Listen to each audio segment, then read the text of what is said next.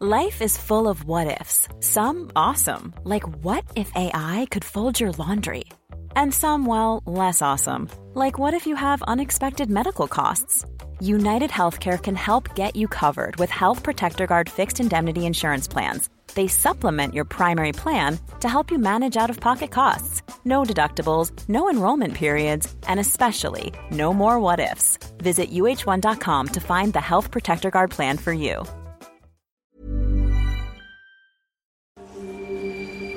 Good evening po sa inyo, Sir Jupiter.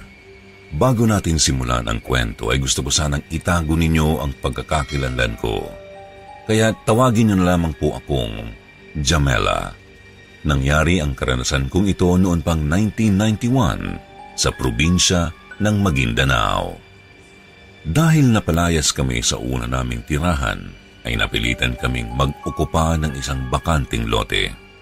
Noong mga panahon na iyon, ay wala namang nagmamay-ari sa lote na iyon. Talagang sa gitna kami ng talahiban dahil akala namin walang sino mang magpapalayas sa amin doon. Sa pagsisikap ni Papa at Mama sa paglalako ng mga tinda naming ulam, nakapagpatayo kami ng bahay na kahoy pero sapat na yun para magkaroon kami ng tirahan. Sa paglipas ng mga taon ay mas lalo pang gumanda ang bahay namin. Naging sementado at talaga namang nagkaroon pa ng ikalawang palapag. Unti-unti na rin may naninirahan na ibang tao sa talahiban na iyon.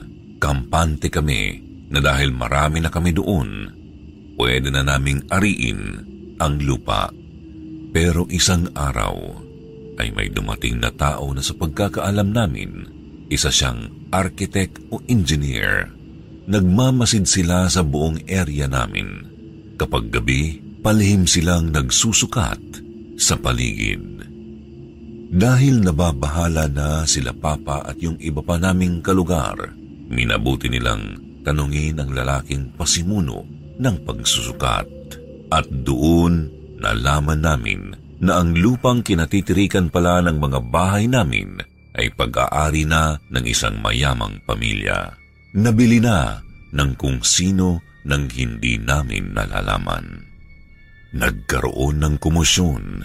Inaway ng mga taga sa amin ang grupo ng lalaking nagsusukat. Napaalis sila at ilang araw din silang hindi bumalik. Sa ilang araw din po na iyon, Sir Jupiter, napapansin ko na napapadalas din ang pagtambay ni Papa sa likod bahay namin. Meron kasi kami doon maliit na garden. Nandoon ang mga tanim naming gulay. Bukod pa doon, may mga koleksyon din si Papa ng mga banga. Pinaglalagyan niya iyon ng mga tubig.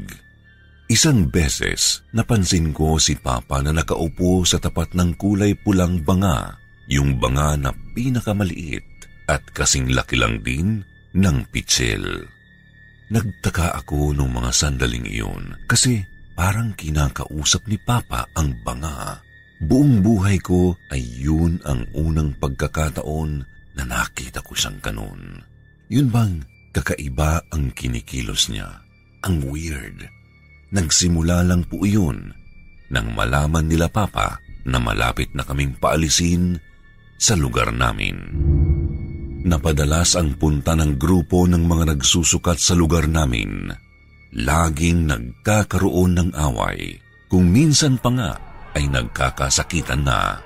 Talagang ayaw patalo ng mga kasamahan namin, lalong-lalo na si Papa na parang siya pa ang namuno sa pagpapalayas ng mga nagsusukat. Hindi na siguro nakatiis yung nakabili ng lupa, kaya linggo ng hapon ay sumama siya at hinarap kaming mga taga doon. Si Papa ang nakipagtalo at nakipagsagutan sa may-ari na ang pangalan pala ay si. Siya ay kalahating Pinoy at kalahating Chinese. Hindi pumayag si Papa na mapalayas kami sa bahay namin. Katwiran niya ay matagal na kami doon at parang kami na rin ang nagmay-ari ng lupa. Ayaw magpatalo ni Papa kahit pa ilang papeles na ang pinakita ng kampo nila si. Noong hapon po na iyon ay nagkapikunan si Papa at si Si. Dahil medyo bata-bata pa si Si ay nagawa niyang saktan si Papa sa mismong harapan namin. May mga kasama rin siyang parang mga bodyguard niya yata kaya yung mga kapitbahay namin ay wala ring nagawa. Pinagsusuntok at pinagsisipa niya si Papa dahil sa gigil niya. Mas lalo pa siyang nanggagalaiti kasi tinatawanan lang siya ng tatay namin. Nagkaroon ng galos sa mukha si Papa at kaunting sugat naman sa kamay. Pinagbantaan pa kami ni Si na kung di kami aalis, lahat daw kami ay makukulong. Pag-alis nila ay kinausap namin si Papa. Sinubukan namin siyang kumbinsihin na umalis na lang kami pero ayaw ni Papa. Nakikita ko sa kanya na parang ang tapang pa rin niya. Nagtaka kaming magkakapatid nang sinabi niya na babalik sa kanya ang pananakit niya sa akin. Inisip ko na lang na literal na karma ang tinutukoy ni Papa, kaya di ko na lang pinansin. Kinaumagahan, Sir Jupiter, ay nagtaka ako kasi parang ang bilis gumaling ng galos ni Papa. Kakaunti na lang agad ang pasa niya sa muka, samantalang wala pang 24 oras na sinaktan siya ni C. Hindi lang po yun. Sa parehong araw ay nakita ko na naman si Papa sa likod bahay. Parang dinadasalan niya yung pulang banga. Napapaisip talaga ako kung ano pong meron sa banga na iyon. Sumasagi rin sa isip ko kung matagal na ba niya yung ginagawa kasi noon pa man sa tuwing may makakaaway siya sa bilyaran ay bukang bibig niya yung ibabalik niya raw ang sakit sa kaaway niya. Nang tanghali na ay may pumunta sa bahay na kumpare ni Papa. Narinig kong sinabi ng kumpare niya na si Siraw ay medyo malapit lang din ang bahay sa lugar namin. Nalaman ng kumpare ni Papa na ang asawa daw ni Si ay itinakbo sa ospital. Kakaibang ngiti yung nakita ko kay Papa nung mga sandaling iyon. Bagay na nagpatayo ng balahibo ko. Makalipas ang isang linggo ay himalang hindi bumalik ang grupo ni Si. Sabi ng kumpare ni Papa na tagamanman sa bahay ni Si, halos araw-araw daw may dumadating na ambulansya sa tapat ng bahay nila Si. Indikasyon lang iyon na laging may itinatakbo sa ospital na kamag-anak ng mayamang lalaki. Hindi na ako nakatiis at tinanong ko na si Papa kung may kinalaman siya sa nangyayari sa pamilya ni Si. Nagulat din siya nang banggitin ko ang banga kaya wala na siyang kawala at napaamin siya nang wala sa oras. Yung kulay pulang banga ay napulot niya lang daw noon sa gilid ng ilog. Nang minsang may nakaaway siya sa bilyaran, hindi na sinasadyang humiling sa banga na sana raw mamatay ang nanakit sa kanya. Nang magkatotoo yun, ay doon nalaman ni Papa na may kakaiba sa banga. Magmula raw noon, palagi nang ginagawa ni Papa yun. Kahit hindi naman niya talaga alam kung anong iwaga meron ang banga. Nabahala at kinilabutan ako sa mga inamin niya, kaya naisipan ko na para matigil na ang kahibangan ni Papa, kailangan kong basagin ang banga. Hinayaan lang ako ni Papa na hampasin ng maso yung banga kasi alam niya na hindi naman nababasag yun. Ilang hampas ang ginawa ko pero wala talaga. Nagkaroon kami ng pagtatalo tungkol sa bagay na iyon. Noong mga sandaling nag-uusap kami sa likod bahay, naramdaman ko rin po na parang may isa pang tao na nakamasid sa amin. Nang haharap ako sa likuran ko, bigla akong hinila ni Papa at tinakpan ang mata ko. Puwersahan niya akong inilayo sa likod bahay at base sa kanya, hindi ko raw pwedeng makita yung lalaking iyon. Wala akong ideya kung sino ang sinasabi niya. Sadyang nakafocus lang ang utak ko kung papaano mawawala sa buhay namin ang banga. Kinagabihan, hinintay ko munang makatulog si Papa. Nakakuha ko ng pagkakataon para puntahan ang banga. Madilim na sa likod bahay. Medyo nakakadagdag sa kabako yung huni ng kuliglig at at yung lamig ng hangin. Pero lumapit pa rin ako sa banga. Hahawakan ko pa lang ang banga, Sir Jupiter, napansin ko sa gilid ng paningin ko na may lalaking nakatayo sa gilid. Hindi ko alam kung bakit natakot na lang akong lingunin siya.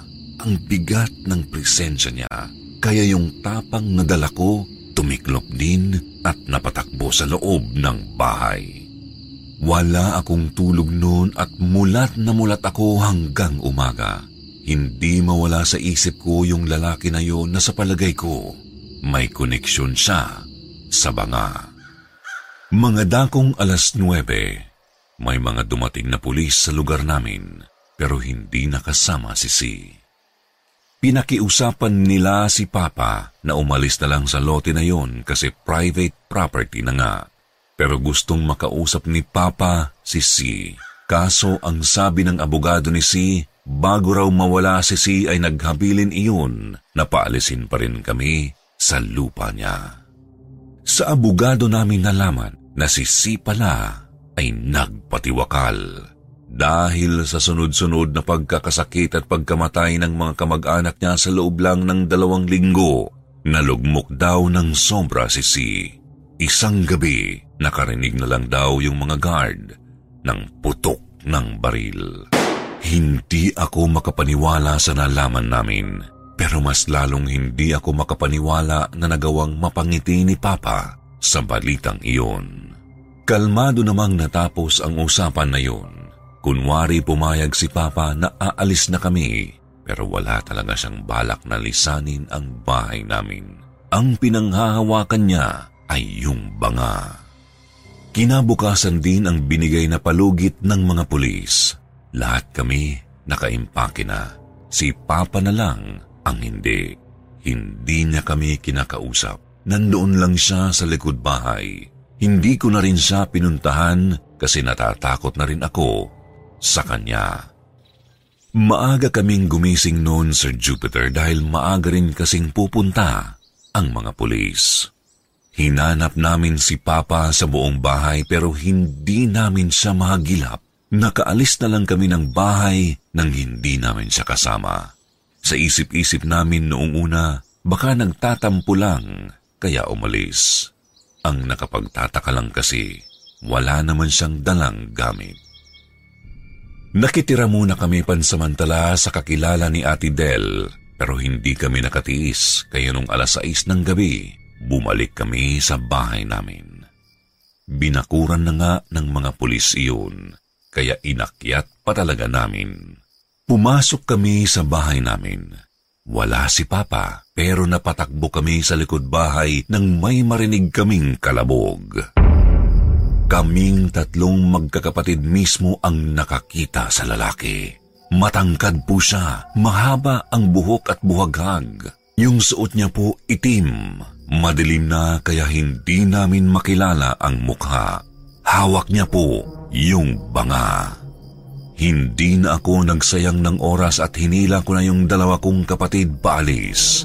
Nang nakalayo na kami ay saka ko pinaliwanag sa kanila kung ano yun. Ang lalaking iyon sa palagay ko, siya ang kinakausap ni Papa sa banga. Siya rin ang dahilan kung bakit namatay ang mga kamag-anak ni C. Makalipas ang isang linggo, tumagal ng buwan at isang taon pero hindi na namin natagpuan ang tatay namin. Hanggang sa mga sandaling ito ay hinahanap pa rin namin siya. Kahit na sa loob-loob namin ay nababahala kami na baka kinuha ng misteryosong lalaki, si Papa. Hindi na kami bumalik sa bahay namin.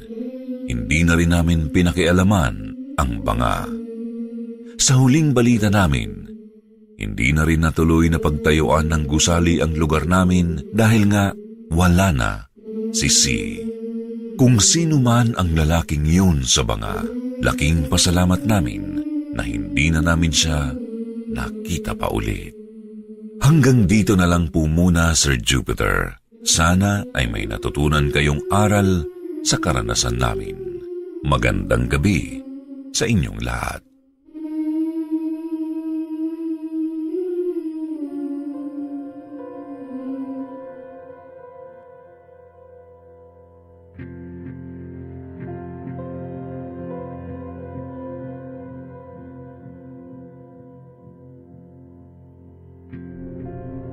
Kumusta po, Sir Jupiter? Sana'y nasa maayos po kayo, gayon din ang lahat ng bumubuo ng kwentong takipsilim. Pati na rin ang lahat ng masugid ninyong tagapakinig. Tawagin niyo na lamang po akong Ina, isang OFW mula sa Riyadh, Saudi Arabia. Two years and three months na po akong nakikipagsapalaran sa bansang ito. Tubong Bicol po ako sa bayan ng Bulan sa Sorsogon. Isa po ako sa mga avid listener ng inyong channel. Naging stress reliever ko na po ang makinig sa iba't ibang kwentong itinatampok ninyo. Naibahagi ko na nga rin po sa nakilala kong Pinay OFW din dito ang channel po ninyo. Lagi kaming nakasubaybay mapa true story man yan o compilation. Tuwang-tuwa po kami roon sa kwento ni Lando na minsang na-shoutout nyo po sa isang kwento na inere po ninyo. Kagaya rin po ng karamihan, gusto ko rin po na magbahagi rin ng aking nakakatakot at di malilimutang karanasan. Hindi naman po talaga ako matatakutin dahil nang bata pa ako, nakasanayan ko na ang makinig ng mga nakakatakot na kwento sa radyo. Nakahiligan pakinggan noon ng aking mga magulang ang gabi ng lagim. At dahil magkatabi lang naman ang kwarto namin, naririnig din namin magkakapatid ang pinapakinggan nila nanay at tatay. Gabi na noon, Tandang-tanda ko grade 5 pa lang ako noon, nagkayayaan kaming magkakapatid na manood ng TV kina Lola. Sila lang kasi ang may kuryente at TV doon sa amin. Medyo may kalayuan din po sa baryo ang bahay namin. Nasa gilid ng palayan sa may bundok po ang bahay namin. Medyo mahirap din ang buhay kaya walang sapat na pera para magpakabit ng kuryente. Nang makarating na kami kina Lola, ay nakapatay pa ang telebisyon. Kumakain pa kasi sila. Naupo na muna ako sa beranda at nagganchilyo. Proyekto po kasi sa paaralan kaya dinala ko na rin. Saka mas maliwanag doon kasi may ilaw. Ang mga kapatid ko naman ay naglalaro sa labas ng bahay. Madilim ng mga sandaling iyon. Natakpan kasi ng ulap ang buwan at tanging liwanag lang galing sa loob ng bahay ang naging ilaw sa labas. Maya-maya ay tinawag na kami ni Lola para mag-umpisa ng manood ng telebisyon. Mabilis na nagsilapitan ang mga kapatid at pinsan ko. Naunahan pa nila ako sa loob kung kaya't nasa may pintuan na lang ako dahil masikip na sa loob. Nang magpatalastas, may natanaw akong batang maputi. Nagtatago pa ito sa mga halaman ni Lola at tumatawa. Inakala kong ang pinsan kong sila ni yun. Siya lang kasi ang maputi sa aming magpipinsan. Baka kako, pinagtitripan niya ako. Naulit pa yun ng ilang beses hanggang sa pumunta na ito sa likod ng bahay ni Lola. Sinundan ko siya para sana tanungin kung bakit niya ako pinagtitripan. Pero nang makarating na ako sa likurang bahagi ng bahay, wala akong nakitang tao. Biglang kinilabutan ako. Gayon pa man, tinapangan ko na ang loob ko at umikot ng bahay hanggang sa napansin na ako ng tito ko.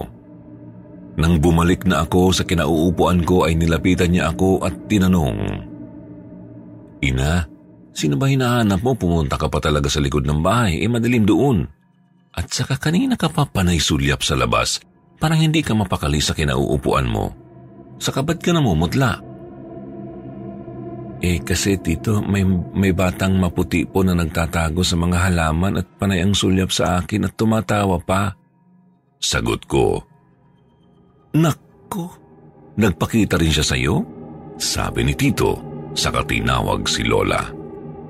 Hindi lang pala ako ang nakakita sa bata na yon, Sir Jupiter. Ilang taon na rin daw nang huling magpakita ang batang iyon, sabi ni Lola.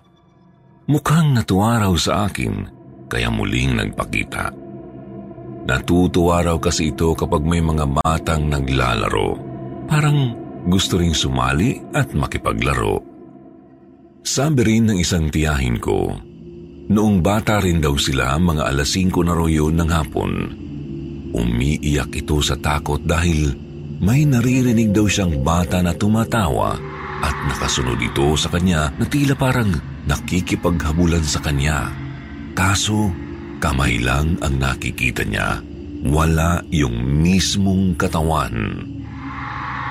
Maging ang pinsan ko ring si Ate Army ang sabi ng tito ko, tinawag daw siya ni Ate Army na nooy nasa likod ng bahay. Tinuro nito ang isang punso. May bata raw na umiiyak. Pero wala namang nakita roon ang tito, kundi mga tuyong dahon lang. Kinilabutan na si tito, kaya kinuha na niya si Tita Army at inuwi ng bahay.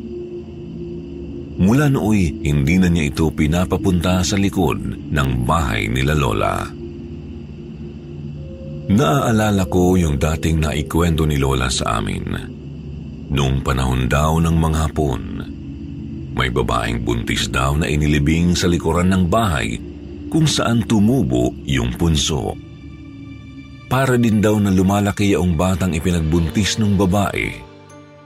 Noong sanggol pa lang daw kasi ang nakikita hanggang sa isang bata na ang umaaligid at nangmamasid sa likurang bahagi ng bahay. Matapos noon ay umuwi na rin kami.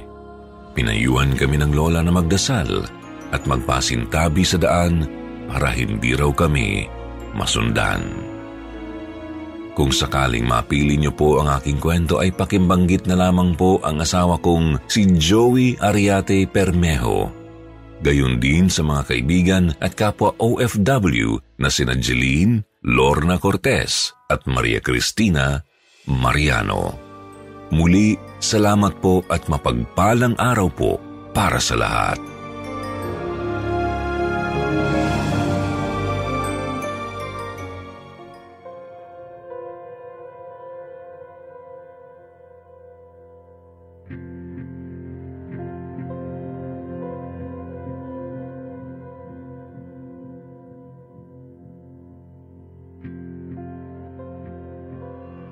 Magandang araw po Sir Jupiter at sa bumubuo ng kwentong takipsilim. Gayon din sa mga masugid ninyong tagapakinig. Tawagin niyo na lamang po akong Esther.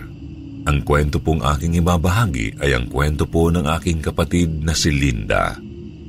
Ito po ay naganap noong 1985. Mga 11 anyos na po ako noon at ang kapatid ko namang si Linda ay pitong taong gulang lamang. Sa probinsya po kami dati naninirahan. Sa ngayon ay nasa syudad na kami ng Davao.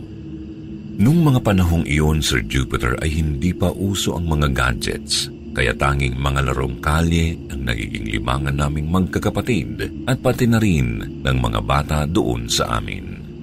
Hindi po pinapalabas ng bahay ni nanay si Linda nang hindi ako kasama kaya kung saan ako ay laging naroon din siya.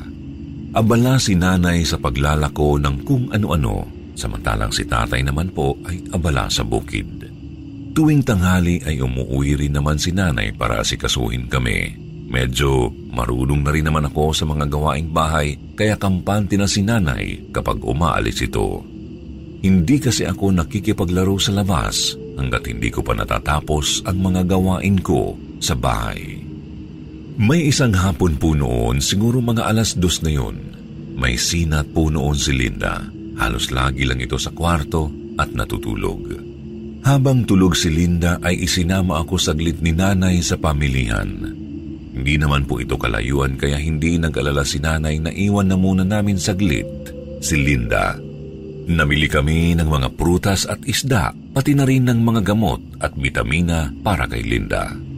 Hindi namin namalayan ang oras.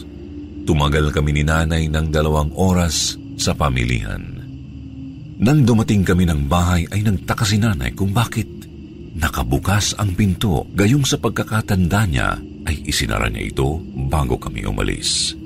Agad na tinawag at hinanap ni nanay si Linda. Ako naman, matapos kong mailapag ang aming mga pinamili, ay may tila na hagip ang aking mata sa labas ng bintana na dumaan.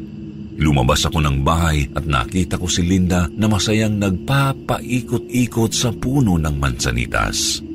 Tinawag ko si nanay at sinabing nasa labas lang si Linda. Agad naman itong lumabas ng bahay at tinanong ang kapatid ko kung sino ang nagbukas ng pinto. Ang sagot niya ay ako raw. Nagkatinginan kami ni nanay dahil magkasama kami sa pamilihan kaya't imposibleng ako yun. Sa tuwing naglalaro kami banda sa may puno ng mansanitas, ay napapansin kong panay ang tingala at ngiti ni Linda sa ibabaw ng punong iyon. Gustong gusto niya ang pumapaikot roon na tila ba ay nakikipaglaro siya ng hamulan sa kung sino. May mga panahon din nakakaiba na ang mga ikinikilos niya.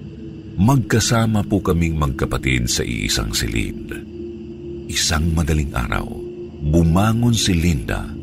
Ang sabi ay pupunta raw siya ng banyo. Sasamahan ko na sana siya pero ang sabi niya, siya na lang daw. Dumaan ang isang oras ay hindi pa rin ito bumabalik kaya nag-alala na ako. Bumangon ako at pinuntahan siya sa banyo. Subalit, wala siya roon. Nang pabalik na ako sa silid namin ay napansin kong nakabukas ang pinto at naririnig ko rin ang boses ni Linda sa labas ng bahay. Nandun na naman siya sa may puno para siyang may kinakausap gayong siya lang naman ang mag-isa roon. Nilapitan ko siya at tinanong kung bakit siya nasa labas at sino ang kausap niya. Ang sagot niya ay ang bago raw niyang kaibigan. At iniimbitahan daw siya nito ulit na pumunta sa bahay nila. Agad ko nang dinala si Linda sa loob bago pa man kami makita nila nanay. Muli, tinanong ko ang aking kapatid kung kailan siya nakapunta sa bahay ng bagong kaibigan na sinasabi niya. Ang sagot niya ay yung mga araw na may sakit siya at nang inihatid daw siya nito pauwi, ay sobrang saya niya dahil ang ganda raw ng bahay at ang dami raw mga pagkain.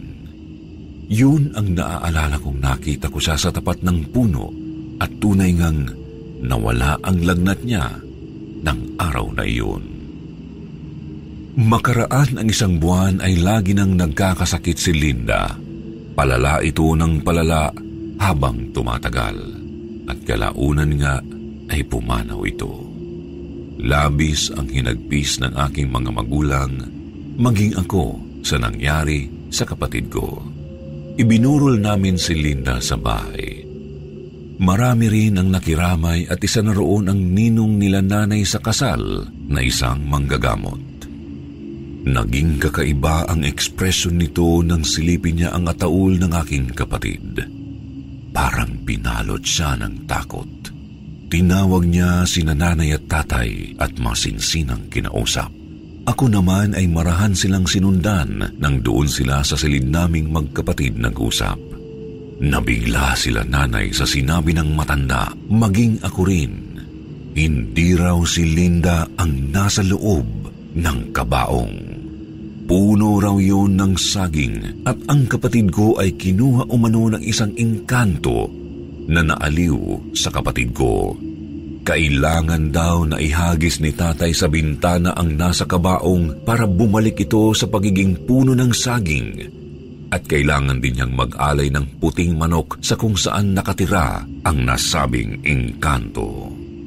Pumasok ako sa loob ng silid at sinabi sa kanila na baka sa puno ng mansanitas dinala si Linda. Doon ko kasi siya laging nakikita. Madaling araw, kami na lang ang naiwan sa bahay.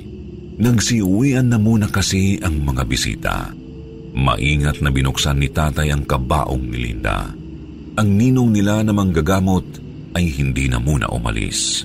Kinuha ni tatay ang katawan ni Linda at kahit na may pag-aalinlangan dahil sa pagbabaka sakaling totoo ang sinabi ng matanda sa kanila, ay inihagis ni tatay ang katawan ni Linda sa bintana.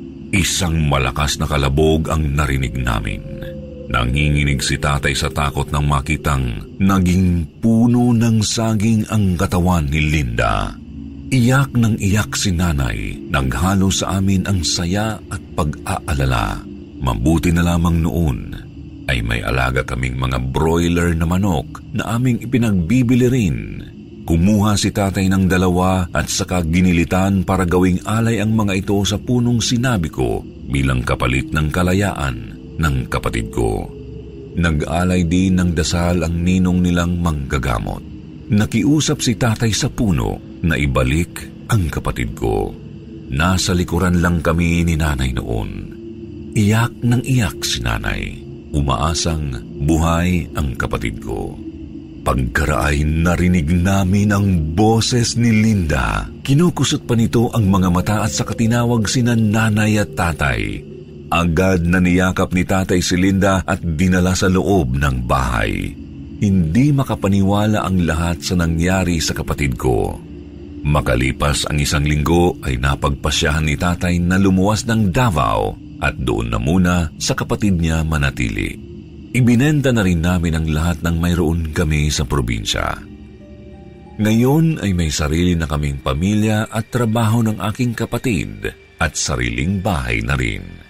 Kasama ni Linda si Papa, sa kanya ito na natili mula nang yumao ang aming ina. May mga pangyayari na akala mo talaga ay sa telebisyon at pelikula mo lang makikita. Pero mayroon pala talagang mga nakakakilabot na mga kwento, gaya ng sa aking kapatid na si Linda. Hanggang dito na lang po. Salamat sa pagsalaysay ng aking kwento.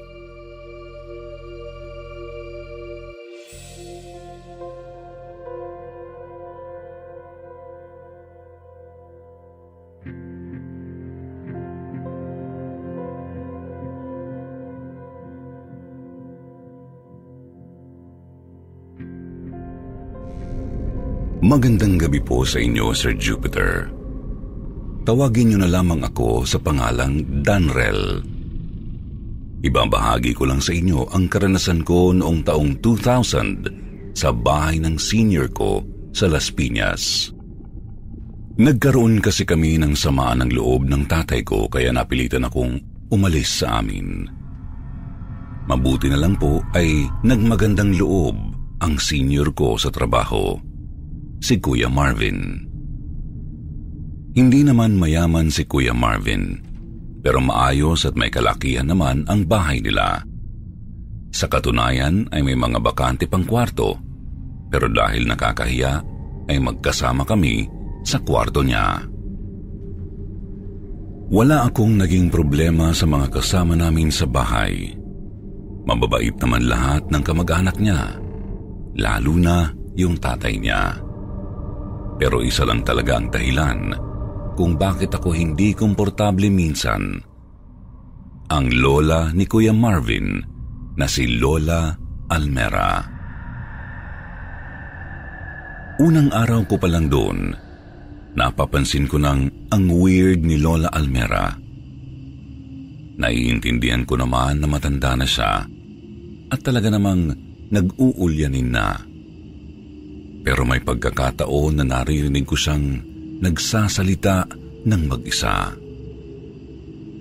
Madalas yun tuwing alas 6 ng gabi o kaya alas 3 ng madaling araw. Noong una hindi ko na lang pinapansin. Pero pinaalalahanan ako ni Kuya Marvin na kapag kinausap ako ng lola niya, hayaan ko na lang daw sa mga sasabihin. Miyerkules ng gabi nung kakauwi lamang namin ni Kuya Marvin. Day off namin kinabukasan kaya nag-inom kami noon. Naglaro din kami ng baraha.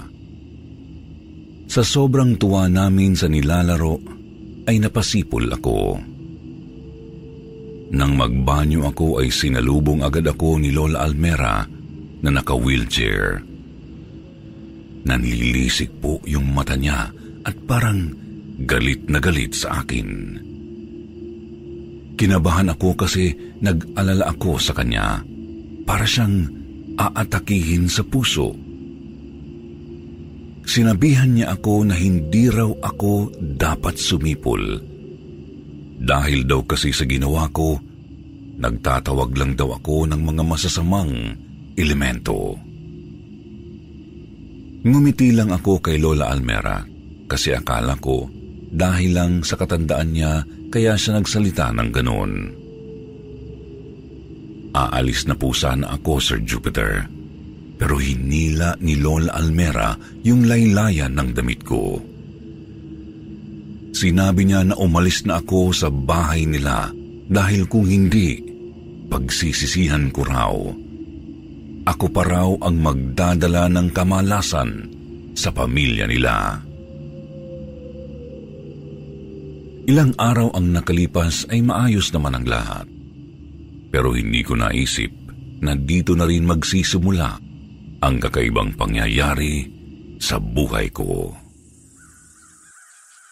Maaga akong umuwi noon dahil masama ang pakiramdam ko. Mga 6 p.m. pa lang nasa bahay na nila ako.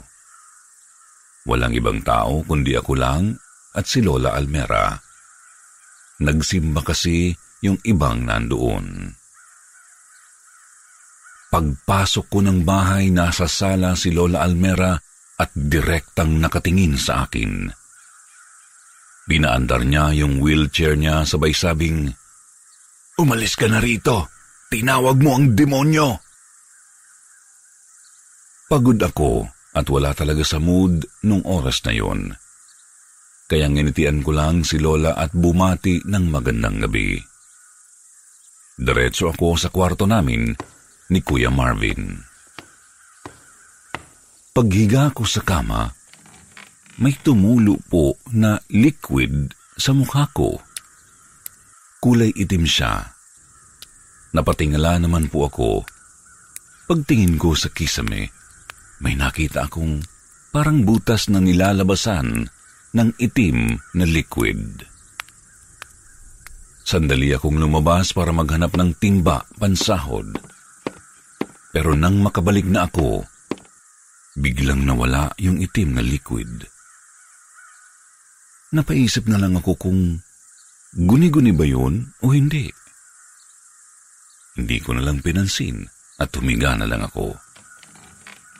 Pinatay ko yung ilaw kasi di ako nakakatulog nang nakabukas.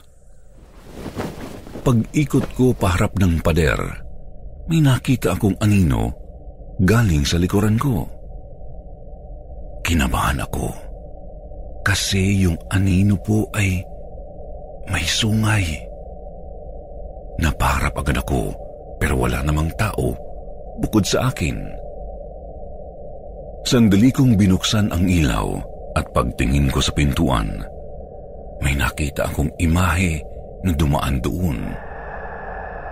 Lumabas ako at sinundan yun. Nakarating ako sa banyo. May naririnig akong tao sa loob, kaya nagtanong muna ako kung sino yun. Nakailang tanong at katok ako pero walang sumasagot. Maya-maya lang po, Sir Jupiter. Dahan-dahang bumukas ang pinto. Tinulak ko pa ng bahagya para makita ko kung sino ang nandoon. Laking gulat ko na lang nang may makita akong kakaibang nilalang. Sobrang itim ang katawan niya, Sir Jupiter, at yung mata naman niya ay sobrang namumula. May sungay na dalawa at meron din po siyang buntot na mahaba gaya ng sa aso. Hindi na ako nagdalawang isip, napatakbo agad ako sa labas. Pagbaba ko ng sala, nandoon si Lola Almera. Sinabihan niya ako na dumating daw ang demonyo dahil sa pagsipol ko. Takot na takot ako noon pero mas lalo pa akong tinatakot ni Lola Almera. Yung mga tingin niya sa akin ay para din siyang demonyo. Hindi ako mapakali ng mga oras na iyon kaya umalis muna ako ng bahay. Nang makauwi si Kuya Marvin ay hindi ko na muna sinabi sa kanya. Hindi rin ako nakatulog noong gabing iyon dahil nagsimula na ring tumaas ang lagnat ko. Kinabukasan ng umaga ay ginising ako ni Kuya Marvin dahil parang umaapoy daw ang katawan ko. Pagdilat na pagdilat ko pa lang po, napasigaw na ako kasi nakita ko na naman yung nilalang na nakita ko sa banyo. Nasa gilid siya ng kama ko, nakatingin siya sa akin at nakangiti. Nagtaklob ako ng kumot noon at nagsisigaw. Pilit akong pinapakalma ni Kuya Marvin nung mga sandaling iyon. Sabi niya, para daw akong nababaliw. Hindi nga rin siya makapaniwala nang sabihin ko na habang nilalagnat ako ay may nakikita akong demonyo. Akmang-akma sa sinabi ni Lola Almera sa akin. Naniniwala na ako sa kanya. Hindi na ako nakakapasok sa trabaho. Nag-alala na rin si Kuya Marvin. Gusto niya sana akong dalhin sa ospital pero mas gusto kong magpatingin sa albularyo. As in, para na po talaga akong mababaliw noon. Kada tingin ko sa sulok ng bahay, nandoon yung demonyo. Tumatawa sa akin at parang may sinasabi siya. Dumating na rin ako sa puntong pinatakpan ko ng tela yung mata ko pero naririnig ko pa rin yung hagikgik ng demonyo. Sinubukan kong kausapin si Lola Almera, pero galit na galit siya sa akin. Binato niya nga ako ng ashtray dahil sa galit niya. Nilalagay ko raw kasi sa alanganin ang pamilya niya. Naghahanap kami ng albularyo bandang alabang. Nagpatingin ako doon at nalaman namin na may masamang elemento nga ang nasa bahay nila. Hindi makapaniwala si Kuya Marvin. Isa raw yung demonyo na hindi aalis hanggat wala raw nakukuhang buhay. Mahirap paniwalaan, Sir Jupiter, pero ng mga sandaling yun, sobrang ramdam ko ang presensya ng demonyo kahit na saan ako pumunta. Parang may nakamasid sa akin.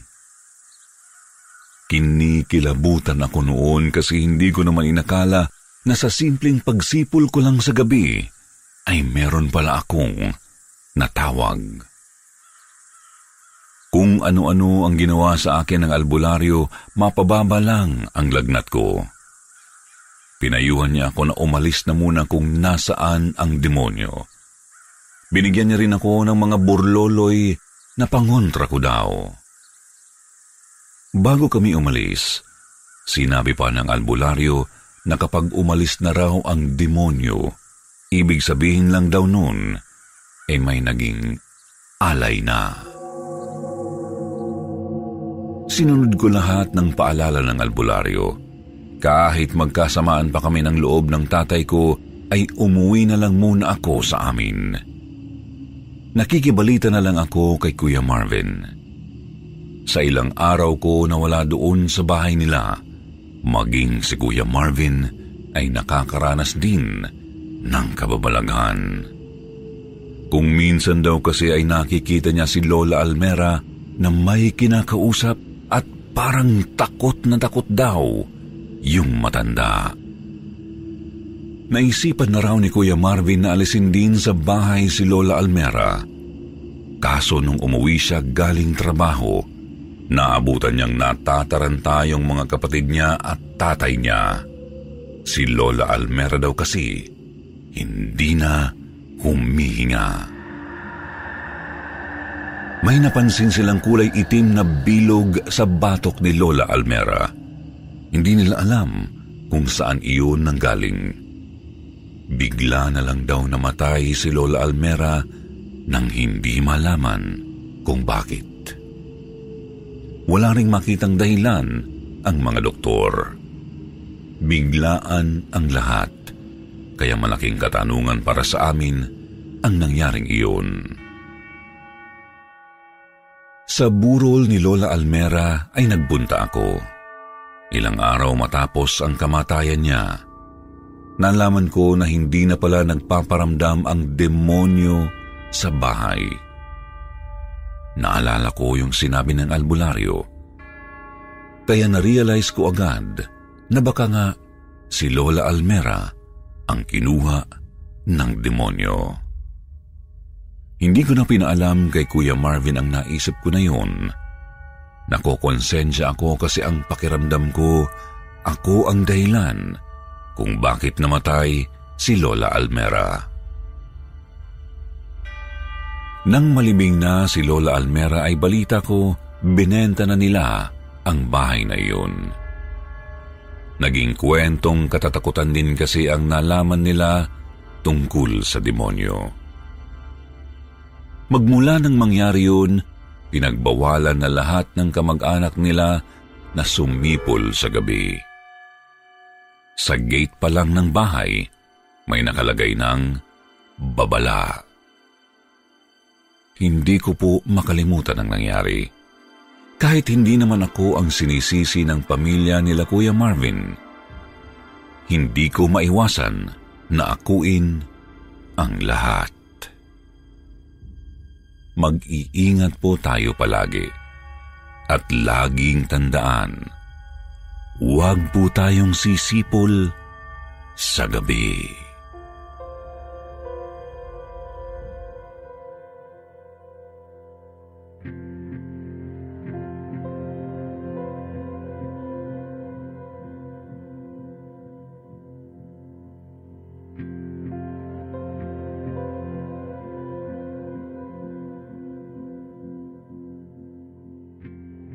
Magandang araw po, Sir Jupiter, at sa bumubuo ng kwentong takip silim.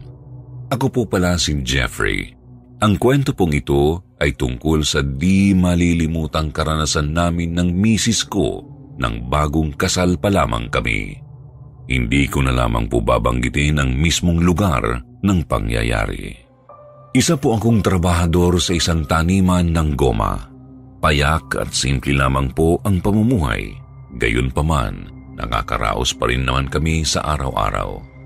Nang bagong kasal pa lang kami ng asawa kong si May, ay agad na bumukod na kami sa maliit na bahay na naipagawa ko bago pa lang kami nagkakilala. Araw-araw sa trabaho ay hindi pumapalya ang misis ko sa paghahatid ng pagkain ko para sa tanghalian. Ayaw niya kasing magbaon ako dahil nung una ay lagi kong nakakaligtaang kumain dahil sa trabaho. Kaya minabuti niyang siya na mismo ang maghatid dito. Kalahating oras din ang nilalakan niya mula sa bahay papunta sa pinagtatrabahuan ko. Wala kasing dumaraan na sasakyan doon sa amin, kaya nilalakad na lamang niya ito. Napakapalad ko po sa kanya. Hindi siya nagrereklamo sa kung ano lang ang kaya kong ibigay para sa kanya. Minsan, nag-aalala rin ako na baka pag nagkaroon na kami ng anak ay hindi ko maibigay ang mga pangangailangan nila. Pero pinapagaan ni May lagi ang loob ko. Kaya mas ganado akong laging magtrabaho at magsumika para sa amin at sa magiging anak namin. Subalit, bigla na lamang siyang naging kakaiba. Sa daan patungo sa pinagtatrabahuan ko ay may isang malaking puno ng santol at sa likurang bahagi nito ay may isang sapa. Nakapagtataka ang lugar na iyon, Sir Jupiter, dahil sa tuwing sasapit ang dapit hapon, ay napapalibutan ng tila usok ang paligid ng sapa. Ang sabi ng mga taga roon sa amin ay sa mga oras daw na yun, naliligo ang mga engkantong nananahan sa lugar na iyon. Sabi ng asawa ko sa tuwing dumaraan daw siya sa bahaging iyon, ay parabang may tila mga matang nakamasid sa kanya. Bigla na lang din daw nagiging malamig ang ihip ng hangin sa tuwing matatapat na siya sa parting iyon. Makaraan ang ilang linggo ay palagi nang binabangungot si May. Ang sabi niya ay mayroon daw malaking taong kulay itim ang balat Pawis-pawis siya at nanginginig sa takot sa tuwing ginigising ko siya. At ang mga mata nito'y kulay pula na maitim na nakatingin sa kanya. Lagi niyang sinasabi sa akin na natatakot siya na baka kunin daw siya ng kakaibang nilalang na nasa panaginip niya. Magmula noon ay hindi ko na pinapupunta si May sa taniman para maghatid ng pagkain. Kung aalis man siya at kailangang dumaan doon, ay sinasamahan ko siya kapag wala akong trabaho o di kaya ng ilang kamag-anak at kakilala, basta wag lang siyang dumaan doon ng mag-isa. Ang akala ko noon ay matitigil sa ganoong pag-iwas ang paghihirap ng asawa ko, pero nagkamali ako. Isang gabi, Medyo nahuli ako ng pag-uwi dahil nagkayayaan sa kaarawan ng kaibigan ko kaya't sumaglit na muna ako. Gayon pa man ay hindi ako uminom ng marami para hindi ako lasing kapag umuwi. Kinatok ko ang pintuan ng bahay.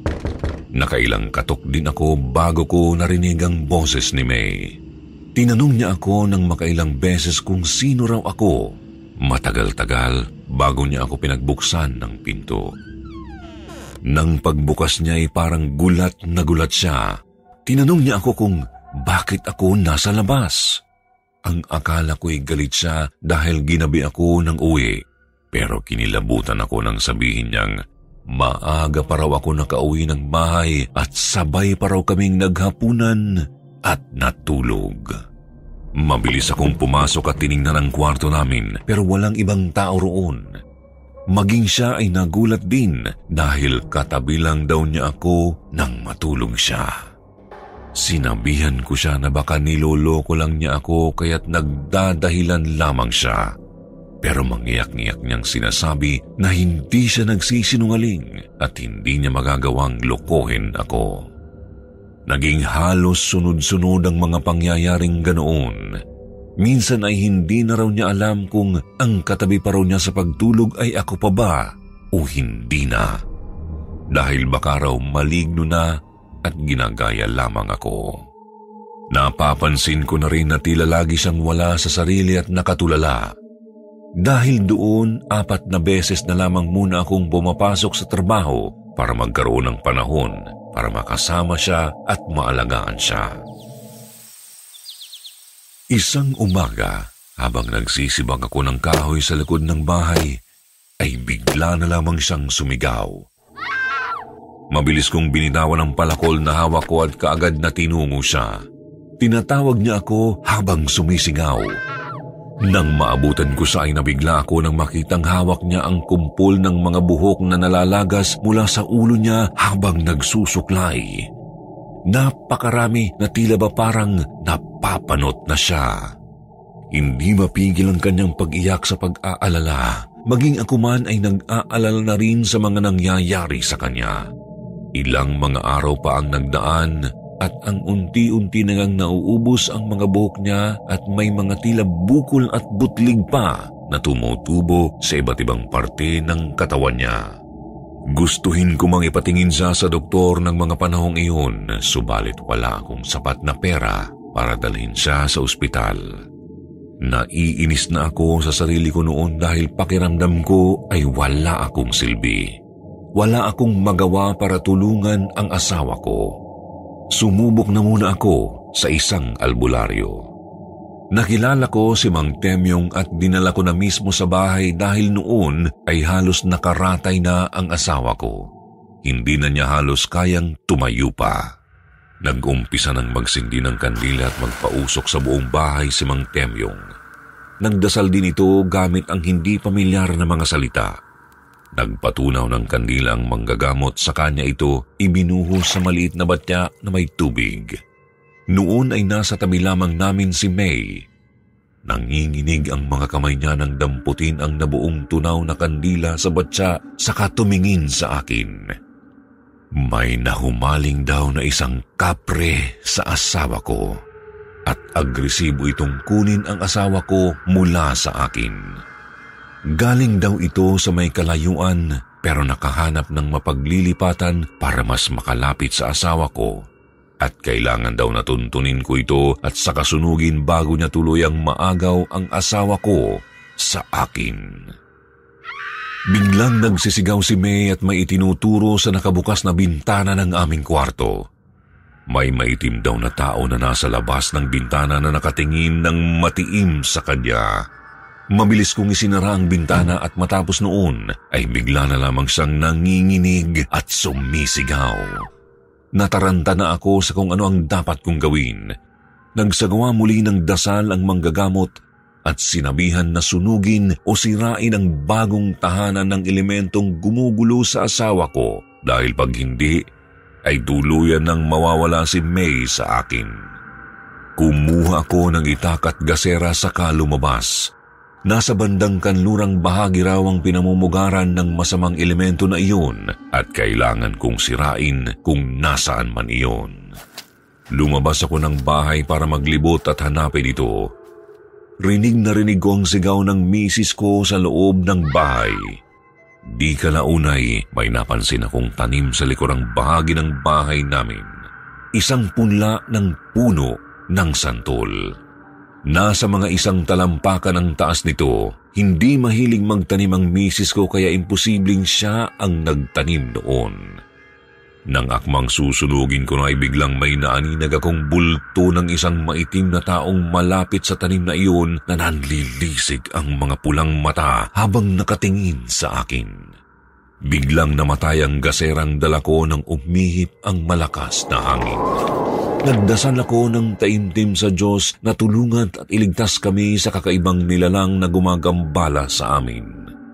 Bigla ay nagkaroon ako ng lakas para umabante. Saka ko ibinuho sa pulang iyon ang gas na laman ng gasera at kinuha ang lighter na nasa bulsa ko saka sinindihan ito.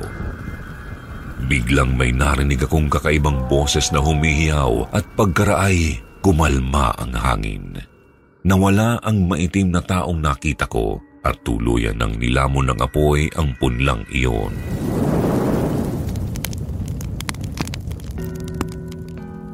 Ilang sandali ay narinig ko ang boses ni May na tinatawag ako. Bumalik ako ng kwarto at agad na niyakap ang asawa ko na akala ko ay mawawala na sa akin. Ang halaman palang iyon ay nilagay ng pinsan kong nag-aaral pa. Proyekto raw nila sa paaralan yun. Walang mapaglagyan sa kanila kaya't nakiusap muna ito sa asawa ko na doon na muna ito ilalagay. Sa ngayon po ay maayos na po ang asawa ko. Natigil na rin ang mga masasamang panaginip niya.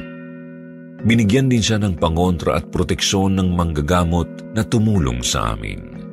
At dalawang buwan na lamang po ay magiging mga magulang na rin kami sa panganay namin. Hanggang dito na lamang po, Sir Jupiter.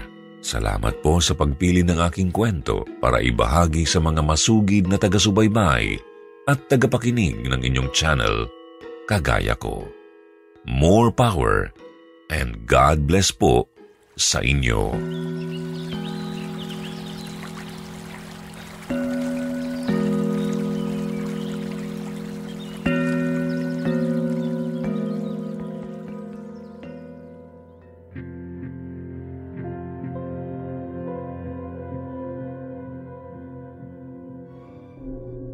Magandang araw po Sir Jupiter at sa lahat ng bumubuo ng kwentong takip silim. Tawagin niyo na lamang po akong Arlene, tatlumpung taong gulang. Ang kwento pong ito ay tungkol po sa pamangkin ko na itago na lang natin sa pangalang Joshua. Ang anak po ng pinsan kong si Cristel. Sabi nila ang mga bata raw ay mas madaling nakakakita ng mga kaluluwa at kung ano-anong mga elemento mga nilalang na hindi nakikita ng pangkaraniwang mata. Si Joshua po, Sir Jupiter, ay anak ng pinsan kong si Cristel sa ibang lalaki. Pero nang magbuntis po siya kay Joshua, ay biyuda naman na po siya noon. Umanaw ang asawa nito habang nasa trabaho na isang marino dahil sa high blood daw po. Itinago niya ang pagbubuntis kay Joshua. Nasa mga 13 pa lang po ako noon nang pumunta siya sa amin sa probinsya para doon itago ang pagbubuntis niya. Ang sabi ni Mama, ginawa raw yun ni Ate Cristel para sa pension ng pumanaw niyang asawa. Mawawalan daw kasi ito ng tinatanggap na pera mula sa pension ng asawa nito kapag daw na lamang may anak siya sa ibang lalaki.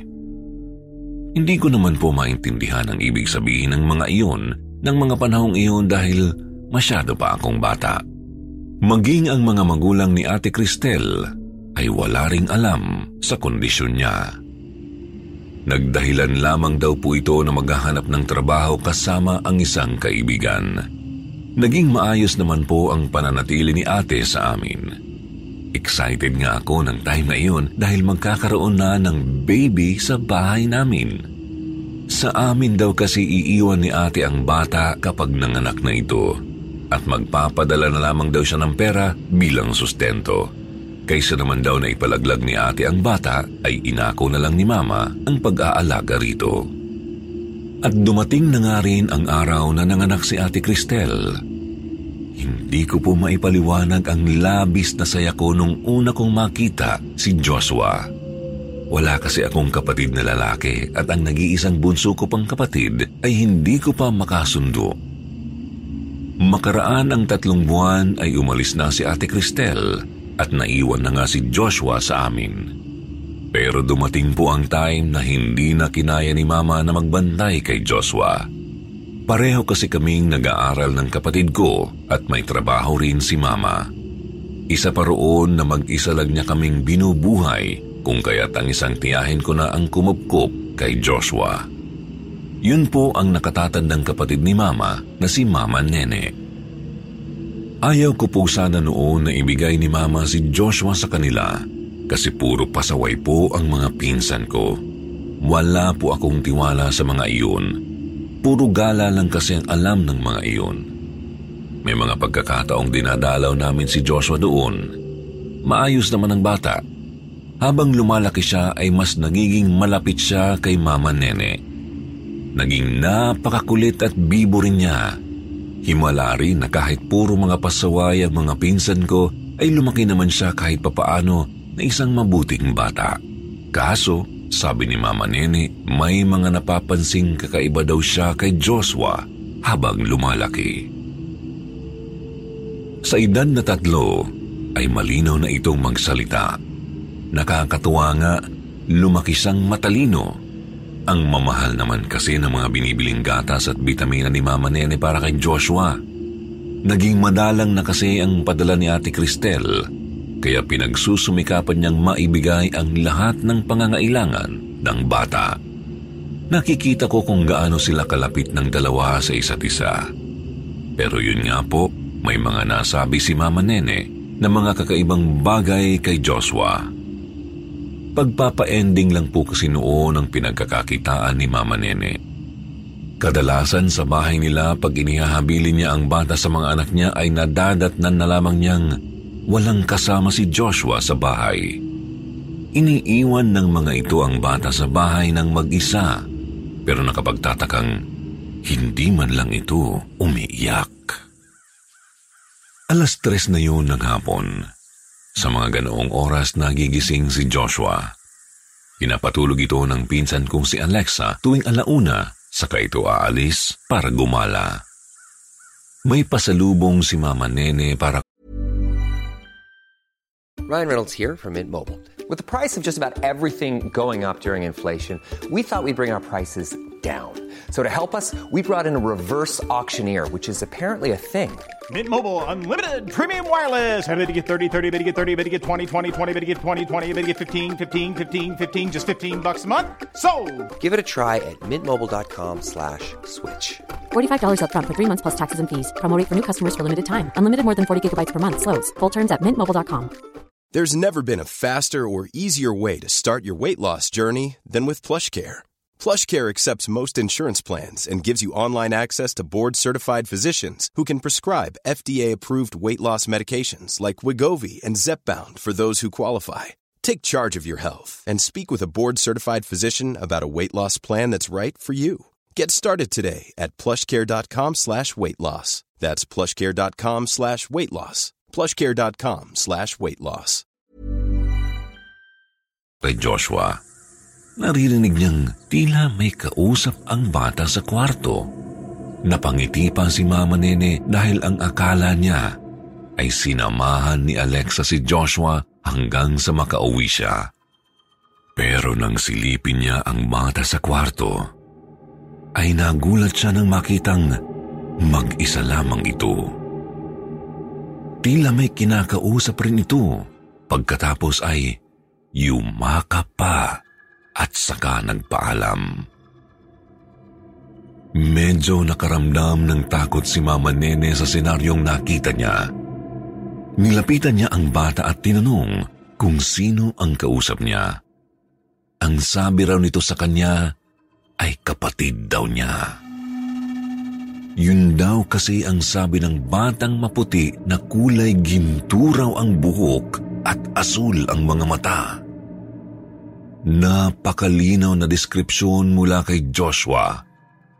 Advance kasi ang pag-iisip niya kaya hindi na nakapagtatakang matalino siya kahit tatlong taong gulang pa lang. May mga paniniwala po kasi ang mga matatanda sa amin na may ilang mga tao raw na may abyan o yung mga ipinanganak na kasabay nila. Mga engkanto raw sa madaling sabi. May ilan daw sa mga ito na sinasamahan nila ang taong itinuturing na nilang kakambal o kapatid. Yun agad na ang pumasok sa isipan ni Mama Nene. Dinala niya sa albularyo si Joshua para pagawan ng depensa. Sinabihan si Mama Nene ng albularyo na wala siyang dapat na ipangamba dahil hindi naman daw masamang elemento ang laging nakakasama ni Joshua. Siguro tama ang sinabi ng albularyo kasi mula noon, laging tumatama sa ending si Mama Nene Lagi raw kasing may binabanggit na mga numero ang bata kaya tinatayaan daw niya ito. Subalit, parang ang swerte kalaunan ay may hiningi ng kapalit. April 13, 2003 Mga hapon na iyon, tandang-tanda ko na dumalaw pa si Mama Nene sa amin. Malayo din kasi ang amin sa kanila kaya madalang sila ni Mama na magkita. Narinig ko ang usapan nilang dalawa sa sala. Lagi raw siyang sinasabihan ni Joshua na huwag aalis pag madilim na dahil hindi na raw ito makakauwi. Kinabahan si Mama sa sinabi ni Mama Nene sa kanya at sinabihan na lamang niya itong huwag na lang magpapagabi o hanggat maaari ay magdala ng kasama. Kadalasan kasi ay ginagabi na talaga ito sa trabaho niya. Kinaumagahan, napansin ni Mama ang kulay itim na paru-parong pumapaikot sa loob ng bahay. Bigla raw siyang kinabahan. Hindi na maganda ang pakiramdam ni Mama ng araw na yun. Mga alas 9 ng umaga nang biglang napasugod sa bahay si Alexa. May bahid ng pag-aalala ang mukha nito at agad na tinanong si Mama kung sa amin raw ba natulog si Mama Nene. Mas lumakas ang kabog ng dibdib ni Mama. Hindi kasi gawain ni Mama Nene ang matulog sa ibang bahay o magtagal man lang dahil nga kay Joshua. Hindi ito napapalagay. Sinabihan ni Mama si Alexa na tulungan nilang magkakapatid na hanapin ang nanay nila at susunod kami sa kanila. Dali-dali kaming nagbihis ni Mama pero nakikita ko ang nag-aalpasan na niyang mga luha. Nagtataka nga ako kung bakit sa umiiyak eh hindi pa naman namin alam kung nasaan ba talaga si Mama Nene. Pero masama raw talaga ang kutob niya.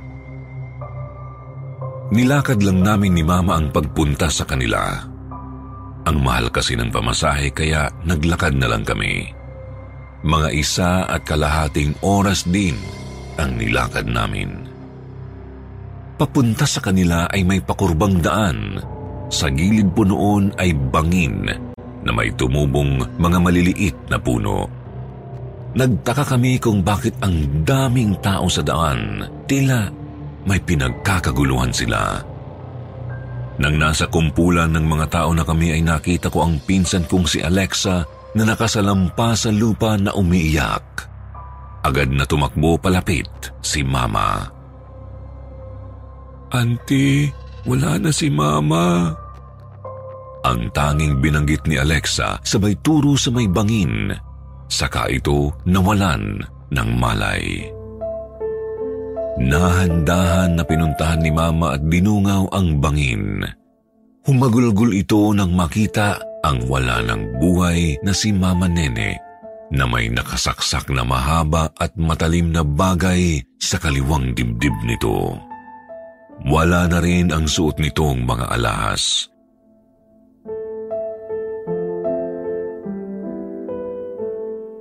Walang gumalaw sa kanya habang wala pa ang mga investigador.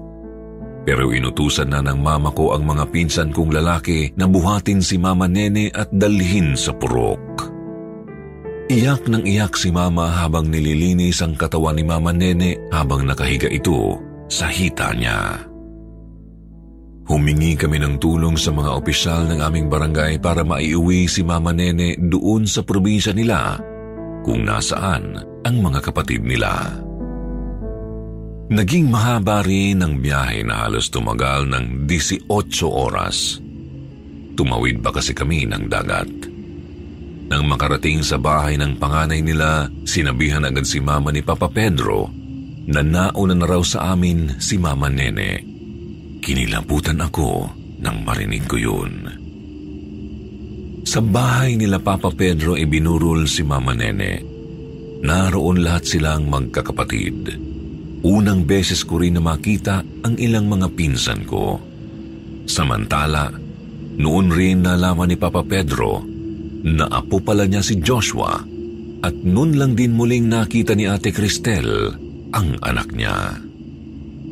Nagalit man sa paglilihim ni Ate Cristel si Papa Pedro pero wala na siyang magagawa pa. Ibinukod namin ang mga bata para hindi sila makagulo sa mga gawain ng mga matatanda. Lagi kasing maraming tao sa burol kaya abala ang lahat. Malapit na ang magtanghalian noon. Pinauna na muna namin na kumain ang mga bata bago ang mga matatanda. Pero wala si Joshua. Hinanap ko siya hanggang sa makita ko siya sa isang silid na nanonood ng telebisyon. Kwarto yun ni Ate Cristel. Tinanong ko siya kung sino ang nagbukas ng telebisyon. Ang sagot niya ay si Mama Nene raw. Kinilabutan ako sa sinabi ng bata. Iniisip ko na lang na baka si ate lang ang nagbukas at baka namimiss lang ni Joshua si Mama Nene. Dinala ko ang bata sa kusina para makakain. Hindi ko na rin pinatay ang telebisyon. Sinabihan ko na lang si Ate Cristel na nakabukas ang telebisyon sa kwarto niya. Nagkatinginan sila ni Papa Pedro. Tinanong ko kung may mali ba sa sinabi ko. Ang sabi ni ate, matagal nang sira ang TV na yun. Kaya paano raw aandar? Silang lahat ay kinilabutan sa sinabi ko, lalo na nang sabihin ko kung sino ang nagpaandar. May isang bata rin doon, si Eileen, anak ng isa kong pinsan. Isang taon ang tanda kay Joshua. Sa katunayan, silang dalawa ang pinakabata roon. Alas 6 na yun ng gabi, ikatlong araw na rin ng burol. Hinila ako ng dalawang bata sa likod ng bahay. May ilaw naman doon. Sa katanaw din mula roon ang mga tao sa labas ng bahay na nagsusugal. Andun raw kasi ang kapatid ni Joshua. Ang akala ko ay si Ken, yung kuya niya. Sumama na lang din naman ako kaysa kulitin pa nilang dalawa. Itinuro ni Joshua ang isang puno ng akasya. Sa tabi nito ay mga alagang manok ni Papa Pedro. Tinanong ko siya kung ano ang nasa puno. Hindi mo siya nakikita ate? Tanong ni Joshua sa akin. Wala namang naroon kundi mga kulungan lang ng manok. Hinawakan ko na ang kamay ng dalawang bata para ipasok sa loob at gumagabi na. Biglang may kamay na pumatong sa kamay ko, nakahawak noon kay Joshua. Parang naistatwa ako sa kinatatayuan ko nang makita ko ang kamay na yun. Napakaliwanag kasi niya.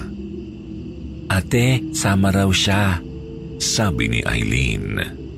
Hindi ko pa po inangat ang mukha ko, Sir Jupiter. Parang hindi ako handa sa kung sino man ang makikita ko. Pero kamay po ng bata yun. Nanayo ang mga balahibo ko nang tingnan ko na ito. Hindi ko alam kung ano ba yun. Tao na parang hindi. Bata siya. Gulay ginto ang buhok. Asul ang mga mata niya. Wala siyang gutli o yung kurbada sa ibabaw ng labi. Walang ekspresyon ang mukha niyang nakatingin sa akin. Hinila ko na ang dalawang bata papasok ng bahay. Inisip ko na lang baka dala lang ng pagod ang nakita ko. Unang beses kong makakita ng ganoon, kaya natakot talaga ako. Minsan parang ayoko ng bantayan ng dalawang bata dahil kung ano-ano na lang ang sinasabi nila na nakikita nila. May time pa noon na habang nasa sala kasama ko ang mga bata at nanonood ng TV, nasa labas po noon ng bahay nakaburol si Mama Nene kaya nasa loob ang mga bata para hindi maging abala. Pumunta na muna ako sa kusina para magtimpla ng kape. Tanaw mula sa sala ang kusina Maliit lang po kasi talaga ang bahay. Nanghahawakan ko na sana ang upuan para maupo sa may lamesa. Biglang gumalaw po ito paatras. Napatili po ako sa gulat. Biglang may humila ng damit ko sa likod. Si Joshua. Upo ka raw ate, sabi niya. Tinanong ko kung sino. Ang sabi niya ay yung humawak daw ng kamay ko noong nakaraang gabi. Sa takot ko'y bumalik ako sa sala. Palagi pong ganoon si Joshua. Minsan sinasabi niya kung bakit daw sa malaking kahon nakahiga ang mama nene niya. Bakit hindi raw ito kumakain?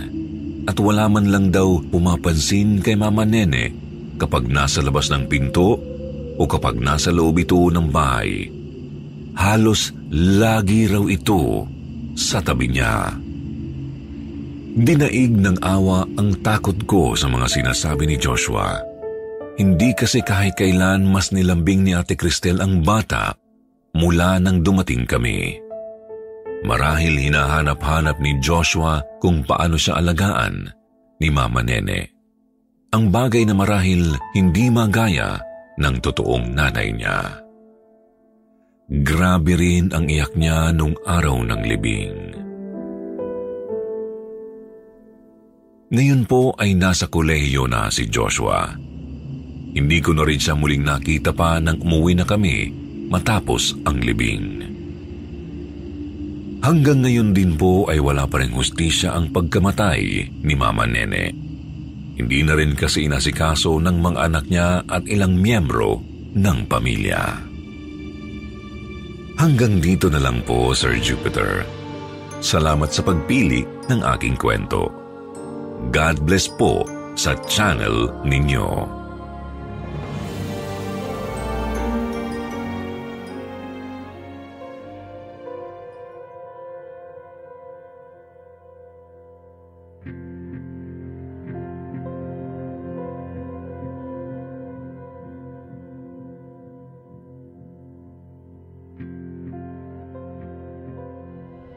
Kumusta po, Sir Jupiter? Sana po ay mapili niyo ang kwentong kababalaghan na mula sa totoong karanasan ng nanay ko noong kabataan niya. Itago ko na lang po siya sa pangalang Susi, panganay sa apat na magkapatid. Lahat po sila ay babae. Nakatira sa bukid sa isa sa mga lungsod ng Leyte. Siyam na taong gulang si mama noon nang maranasan ang kakilakilabot na karanasang iyon. Dahil sa panganay sa magkakapatid si Mama, siya ang inaasahan sa mga gawaing bahay. Siya rin ang katuwang sa pag-aararo sa palayan ng kanyang ama, ang lolo ko na si Lolo Berting. Medyo istrikto si Lolo, kaya takot si Mama sa kanya. Isang hapon, inutusan siya ni Lolo na kunin ang kalabaw sa ilog para itali sa punong malapit sa kanilang bahay. Bilin ni Lolo na huwag siyang aabuti ng dilim sa daan dahil magluluto pa ng hapunan. Buntis raw noon si Lola at maselan ang pagdadalang tao nito. Madilim na, ngunit di pa nakauwi ng bahay si Mama, kaya naisipan ng lolo na sunduin na lang siya. Habang nagkasalubong sila sa daan, kitang-kita sa mata ni Lolo ang galit. Malayo pa lang ay isinisigaw na nito sa pangalan ni Mama. Susi! Susi! Bakit ang tagal mo umuwi? Patawad po tay, naglaro lang po ako saglit sa ilog. Nilubos na raw ni Mama ang pagkakataon. Naglaro siya dahil minsan lang niya itong magawa. Hindi niya ma-enjoy ang buhay ng isang bata dahil sa dami ng trabahong ibinibigay sa kanya ng mga magulang niya. Pero hindi raw tinanggap ni Lolo ang paliwanag niya dahil makitid ang pag-iisip nito. Biglang hinablot ni Lolo ang tuyong sanga na nakabagsak sa lupa at walang pagdadalawang isip na inihampas ito kay Mama. Tinamaan ang ulo ni Mama na tumulo ang dugo mula sa natamong sugat. Dahil sa nangyari, umiyak siya at tumakbo pa uwi ng bahay. Nagkatroma siya dahil sa nangyari. Hindi naman daw kasi nananakit si Lolo, puro galit lang. Pero nung araw na yun, pinagbuhatan na siya ng kamay. Nang nakarating sa bahay, agad siyang pumasok sa silid. Humagulgul siya para ilabas ang takot at sama ng loob na naramdaman.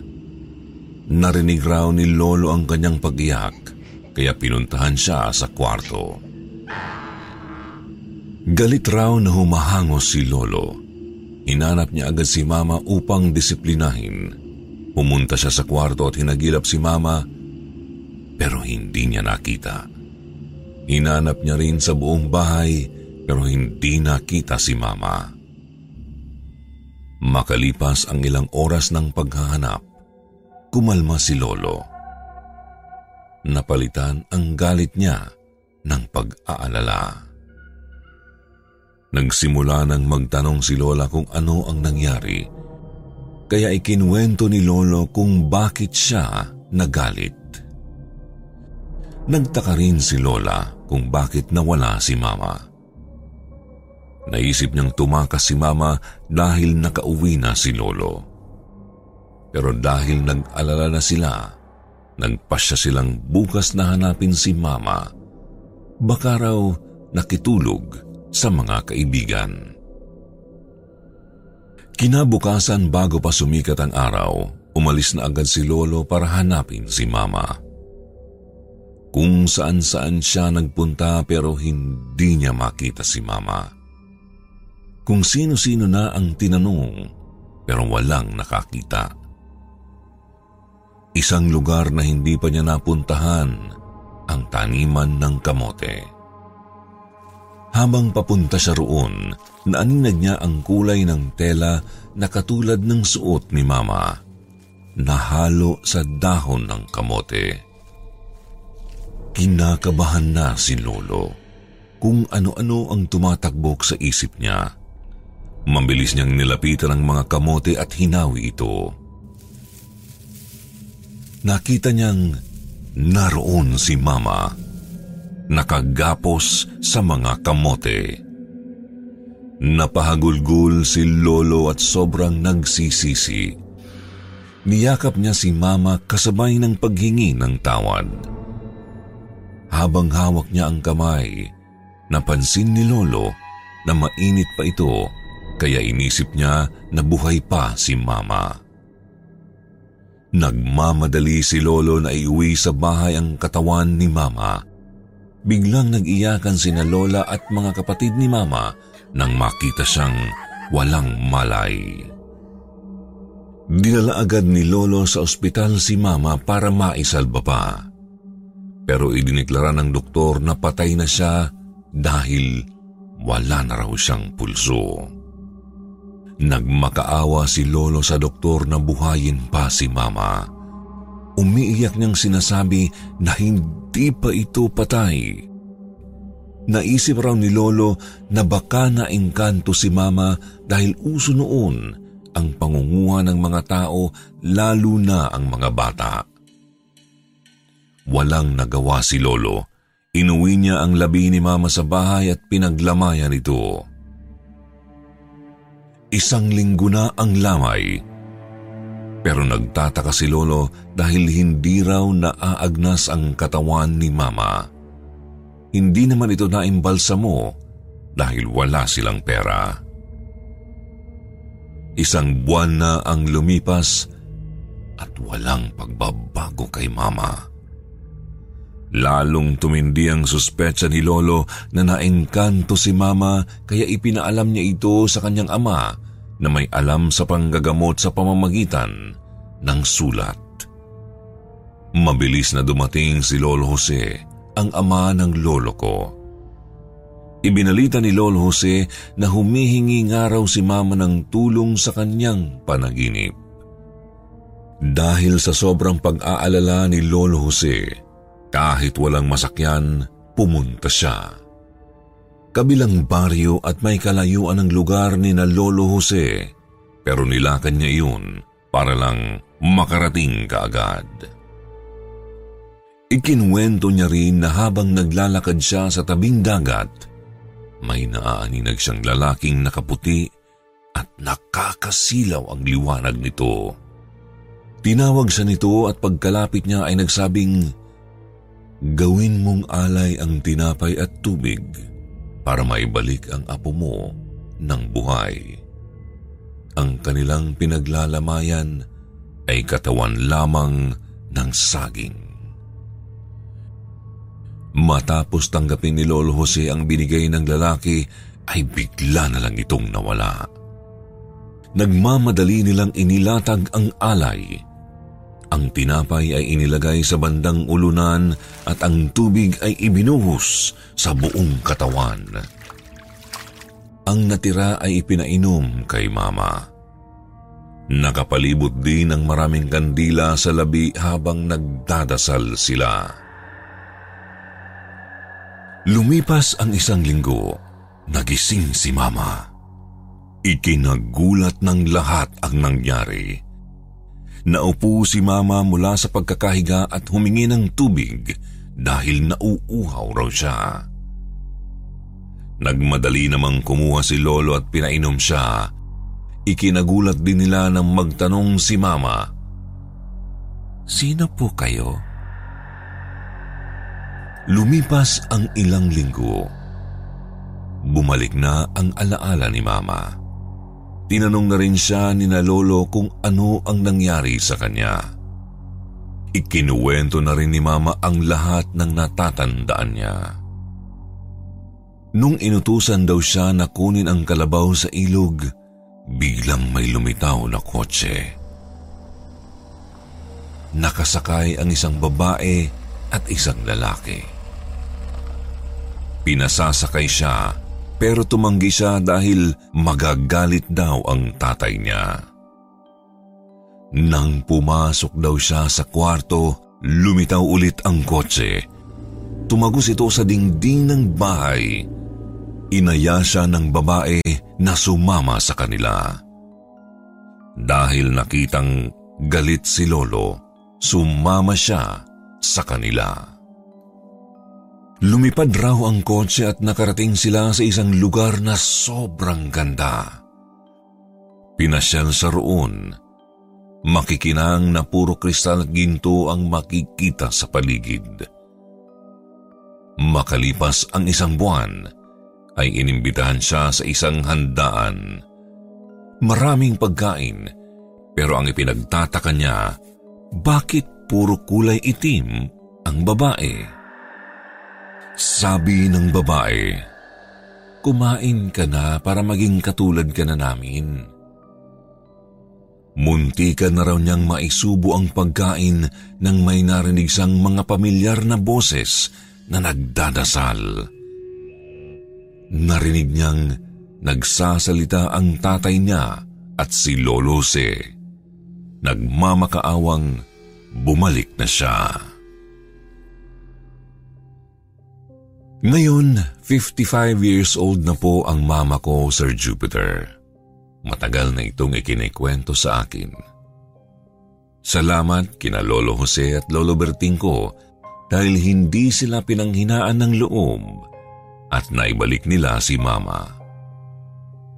Sa Mama ko, mahal na mahal po kita. Sir Jupiter, thanks po in advance kung ito'y inyong mapiling i-ere sa inyong channel. God bless po at maraming salamat. Mula kay Jules Towell.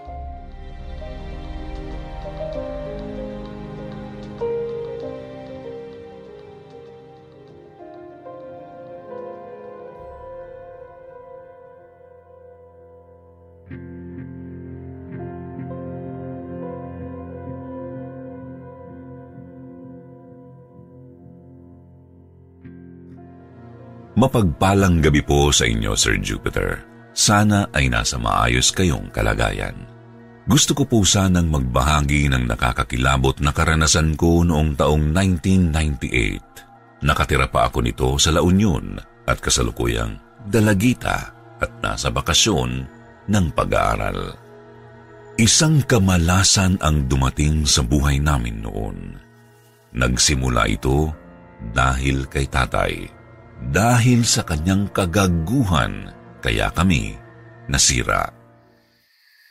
Ilang gabi kong napapansin si Papa na palaging umaalis ng bahay.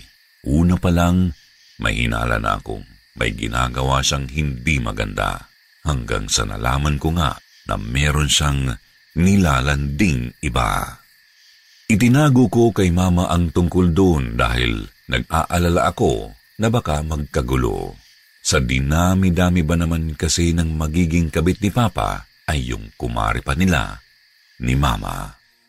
Pero kahit na anong lihim ang gawin ko kay Mama, hindi pa rin talaga nakaligtas ang katotohanan kay Mama dahil mismong si Ate Pendang na rin ang nakaalam. Sa madaling sabi, Sir Jupiter, kinumpronta ni Mama si Ate Nerissa, yung kabit ni Papa. Kalmado lang si Mama habang itong si Narisa pa ang matapang.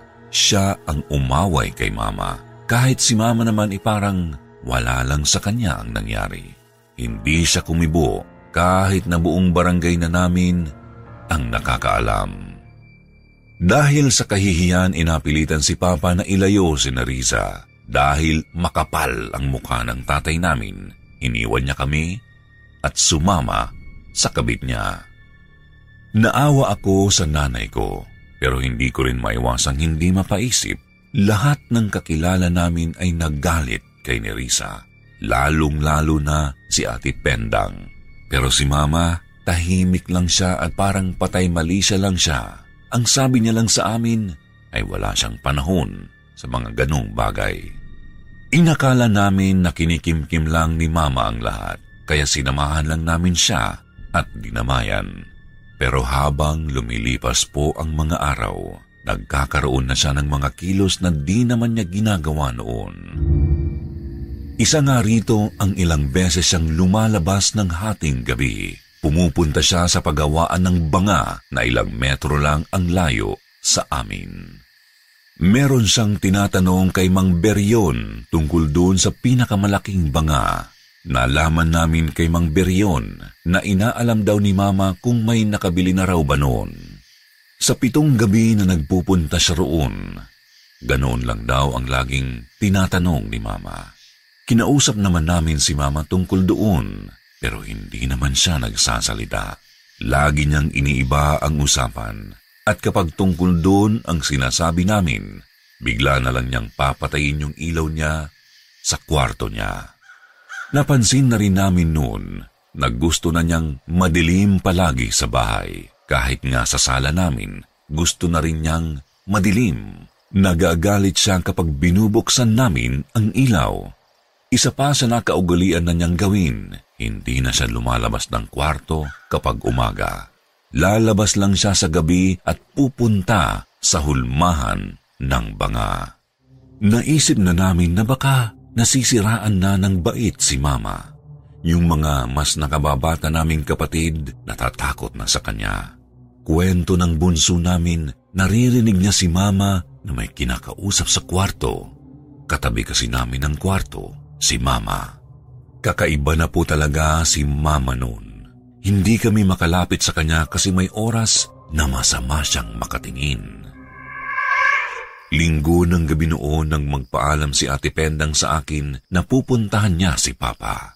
Ipapaalam niya raw ang nangyayari kay Mama. Kami-kami lang ng dalawa kong kapatid na maliit pa ang naiwan. Si Mama naman, nasa kwarto niya lang. Bukas ang pinto niya, pero wala kaming makita sa loob. Ang naririnig lang namin ay yung mga kilos niya, pati na rin yung pagsasalita niya ng mahina na parang may kinakausap. Makalipas pa ang isang linggo, biglang bumalik si Papa sa amin. Tinanong niya kami kung bumalik daw ba si Nerissa sa bahay para awayin si Mama. Nagtanong-tanong na rin siya sa iba, pero wala. Ilang araw na raw kasing hindi umuuwi si Nerissa. Hindi namin siya pinansin dahil una sa lahat, masama ang loob namin. Pangalawa, wala kaming alam. Ginabukasan ay nagising ako dahil sa ingay na naririnig ko sa labas. Narinig ko sa mga chismosa sa amin na may natagpuan daw na bangkay sa bilihan ng banga. Mas lalo akong naging interesado nang marinig ko ang pangalan ni Nerissa. Nagpunta ako sa hulmahan ng banga. Ang dami ng tao doon. Pagtingin ko, babasagin na nila yung pinakamalaking banga na laging tinuturo ni Mama. Ilang sandali lang po, Sir Jupiter, isang babae ang nakuha nila sa loob ng banga. Nang mamukhaan namin, si Nerissa ang nasa loob ng banga.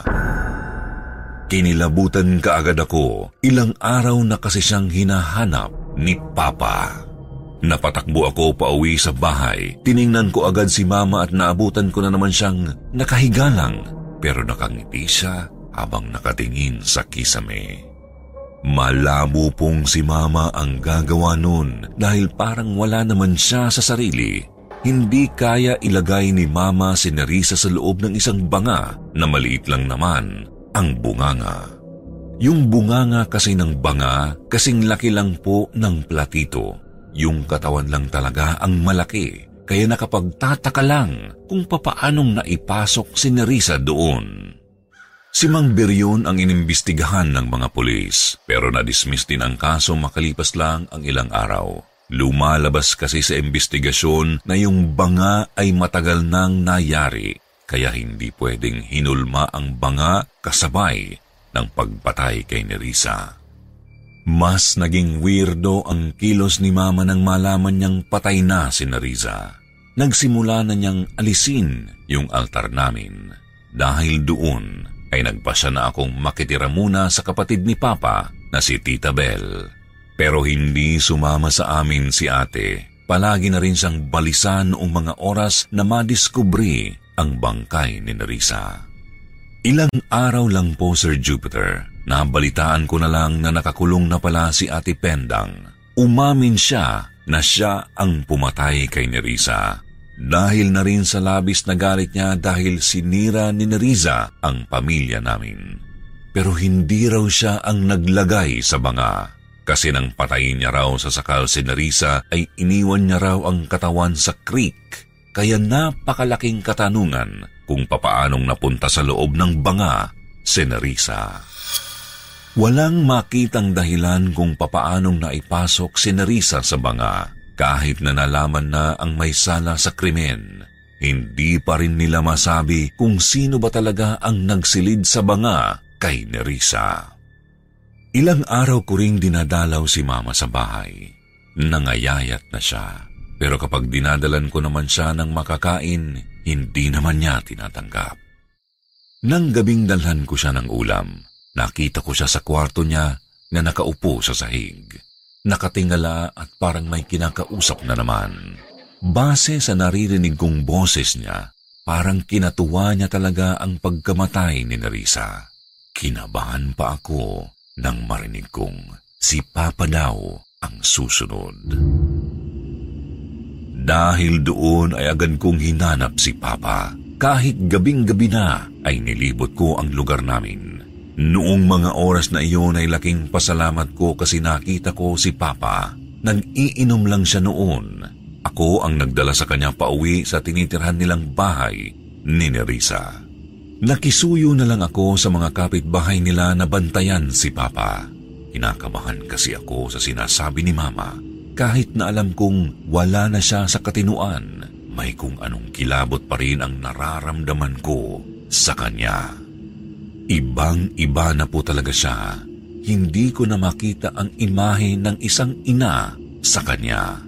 Masakit mang sabihin, pero parang nagiging kulto na siya sa sarili niyang paraan.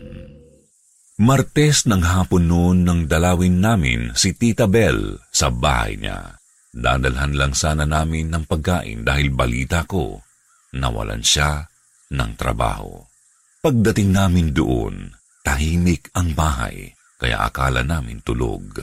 Pero pagpasok namin sa kwarto nila, nanlaki na lang po ang mata namin nang makita si Papa na nakabitin. Sa madaling sabi ay nakabigti si Papa. Gumuho ang mundo ko sa nasaksihan namin sa isang iglap ay nawalan ako ng mga mahal sa buhay.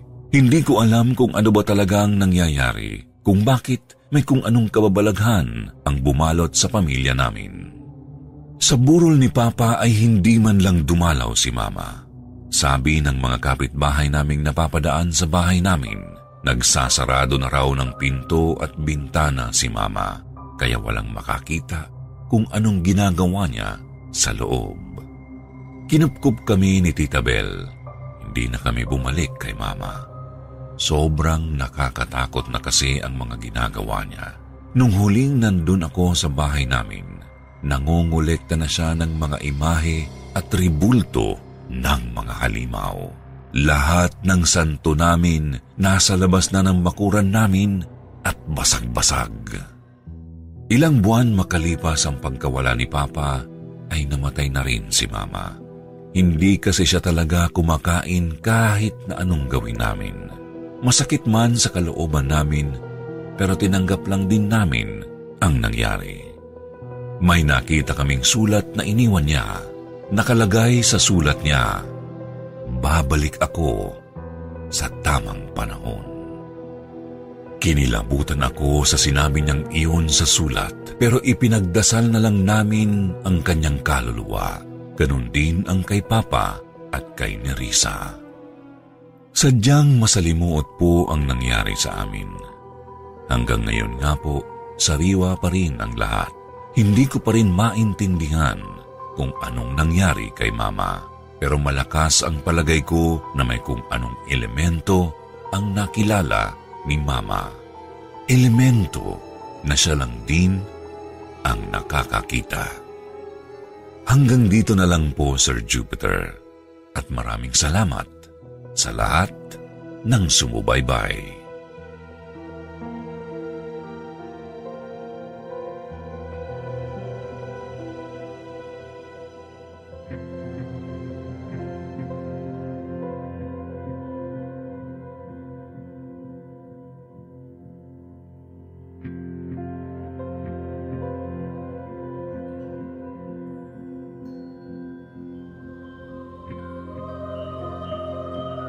Magandang araw po, Sir Jupiter. Edna po ang pangalan ko at nakatira po kami sa Quezon Province. Ang kwento ko po ay nangyari noong ako ay labing apat na taong gulang. Pag-uuling po ang kabuhayan namin noon. Pumupunta kami sa gubat para magputol ng mga puno at gawing uling. Kami ng kambal kong si Eden ang palaging isinasama ng tatay namin dahil lang kami lang ang pwede niyang isama. Nag-aaral na kasi sa kolehiyo ang panganay naming kapatid at nagbo-board siya malapit sa eskwelahan. Kapag walang pasok, nagpupunta kami sa gubat para magputol ng puno. Kapag naman may pasok kami, si tatay lang ang nagpupunta. Kapag araw ng Sabado at Linggo, sumasama kami kay tatay para ipunin ang mga naputol na puno. Isinasalang na namin yun at tinatabunan ng lupa ang ibabaw. Pagkatapos ay sinisindihan na ni tatay ang apoy sa unahan habang sa kabilang dulo naman ay walang tabon ng lupa para doon lumabas ang usok para mas mabilis na mag-apoy ang mga kahoy. Binabantayan namin yun hanggang sa magkaapoy na ang mga sariwang puno. Kapag umaapoy na ito, ay tinatabunan na namin ang mga parte na wala pang tabon ng lupa. Kapag pwede nang iwanan, ay umuuwi muna kami. Binibisita lang namin ito para tingnan kung may butas. Hindi kasi pwedeng magkabutas o gumuho ang lupa sa ibabaw dahil maaabo at wala kaming makukuha na uling. Mag-aalas 8 na ng gabi nang utusan kami ni Eden, ang kambal ko para bisitahin ang nakasalang naming uling. Nagtalo kaming magkapatid dahil pareho kaming nayayamot sa utos ni tatay. Minsan kasi kahit nakatulog na kami ay ginigising pa kami ni tatay para lang bisitahin ang uling samantalang gising pa naman siya at pwede siya na lang ang pumunta. Pero dahil nga magulang, kailangang sumunod. Sanay na naman kaming magpabalik-balik sa gubat kasi palagi kaming nag-uuling. Kahit gabi ay nalalakad namin ang gubat habang may dala kaming flashlight na di baterya pa. Kapag naman walang battery, gasera ang dala namin. Malapit na kami sa pinag-uulingan nang makita naming may malakas na apoy doon. Bigla kaming kinabahan ni Eden dahil kapag gumuho ang lupa na nakatabon ay tiyak maaabo ang mga kahoy. Nagmamadali kaming tumakbo palapit para maagapan ang pagkasunog ng mga kahoy upang hindi ito maging abo. Tiyak papagalitan din kami ni tatay dahil sasabihin na naman niya na mabagal kaming lumakad kaya hindi agad natabunan ang mga butas. Ilang di pa na lang ang layo namin sa ulingan nang kami ay napahinto sa paglakad. Hinawakan ko si Eden sa braso para pigilan siya sa paglakad. Nagalit pa siya sa akin dahil pinipigilan ko raw siya. E kailangan na naming magmadali. Natigilan siya nang sabihin kong may tao sa uling namin. Titig na titig ako sa inuuling namin dahil may malaking tao na naroon at parang may kung ano siyang ginagawa sa uling namin. Nagtanong si Eden kung sino yun, pero sinagot ko ng hindi ko alam dahil hindi ko naman yun kilala. May buwan nung gabing yun, kaya medyo maliwanag ang paligid kaya nakikita namin ang malaking tao. Nagtago kami ni Eden sa malaking puno at tiningnan namin yung malaking nilalang na iyon. Pinagmasdan namin at kinilatis. Mahaba at kulot ang buhok niya. Maitim ang balat. Malaking tao siya kasi hanggang baywang lang niya ang taas ng inuuling namin. Pero mas mataas pa yon sa amin ni Kambal. Wala rin siyang suot na pang-itaas. Ang pang-ibaba naman niya ay parang telang luma na at itinapis lang sa baywang. Nagtatanungan kami ni Kambal kung sino ang taong yun dahil wala naman kaming kapitbahay na ganun ang itsura. Mabalahibo rin ang braso at dibdib niya. Kinabahan ako at sinabihan si Eden na umuwi na lang kami at sabihin na lang kay tatay na may malaking tao na nakikialam sa uling. Hindi pumayag si Eden. Mas matapang kasi siya kaysa sa akin. Balak niyang sugurin ang taong yun. pero hindi ko binibitawan ang braso niya. Sa laki ng taong yun, isang balibag niya lang sa amin ay tiyak bali-bali na ang buto namin. Nagtatalo na naman kami ng kambal ko sa dapat gawin. Kailangan daw naming lapitan ang uling dahil malaki na ang butas. Magiging abo ito kapag pinabayaan pa namin. Pero sinabi kong natatakot ako dahil nga may malaking tao na kakaiba ang itsura. Nang tingnan namin uli ang ginawa ng taong iyon, nakita naming tinutusok-tusok niya ng malaking sanga ng kahoy ang inuuling namin. Lalong nagalit si Eden kasi lalong gugu ito at magiging abo. Itinulak ako ni Eden para mabitawan ko siya at nagmamadali siyang pumunta doon at galit na galit. Napasigaw ako para tawagin siya, pero naging sanhilang ito para makita kami ng malaking tao. Bigla siyang tumingin sa amin at nanlilisik ang mga mata. Parang baga ang kulay ng mata niya. Napatigil si Eden sa paglakad. Sinigawan ko siyang bumalik na agad. Natigilan siya. Kaya pinuntahan ko siya at hinablot ang braso niya. Sabay kaming tumakbo pa uwi sa amin. Halos madapa-dapa kami sa pagtakbo. Habang tumatakbo ay parang naririnig namin na sinusundan kami ng malaking tao. Ayaw kong lingunin, pero si Kambal, tiningnan niya. Sinigawan ako ni Kambal na bilisan sa pagtakbo. Naririnig pa namin ang boses na parang halimaw sa laki na lalong nagpanginig sa tuhod ko. Umiiyak kaming umuwi ng bahay at pautal-utal na nagsumbong sa magulang namin. Pero naggalit pa si tatay sa amin dahil mas inisip niyang baka maging abo ang inuuling namin. Wala naman daw kasing malaking tao sa gubat. Sa tagal daw na nag-uuling sa doon ay wala naman siyang nakita. Wala raw kaming ibebenta na uling at wala rin daw kaming kakainin. Pero ikinagalit ni nanay ang sinabi ni tatay. Kaya itinaboy ni nanay si tatay na puntahan ang ulingan. Hindi na po ako nakatulog ng gabing yun. Para akong nakapikit lang at laging nakikita sa isipan ko ang malaking taong yun. Kinaumagahan, bumangon ako dahil narinig ko ang usapan nila tatay. Inikwento ni tatay na nung puntahan daw niya ang ulingan, sirang-sira daw ang uling. Gumuho ito na parang sinadya. Nagkalat ang mga hilaw pang kahoy sa lupa, pati ang mga baga ay nagkalat din. Naniwala si tatay sa sinasabi naming malaking tao dahil nakakita daw siya ng isang malaking bakas ng paa na bumaon sa malambot na lupa. Nang makita nila ako, tinanong nila ako, sabi nila, dalawang araw daw kaming trinang kaso ni Eden. Pinasoob kami para gumaling. Tinanong ko kung nasaan ang kambal ko. Itinuro nila sa akin. Kasalukuyan siyang hinihilot ng albularyo. Umayos daw ako kasi hihilutin daw ako pagkatapos ni Kambal. Mula po noon, Sir Jupiter, hindi na kami sumasama sa pag-uuling.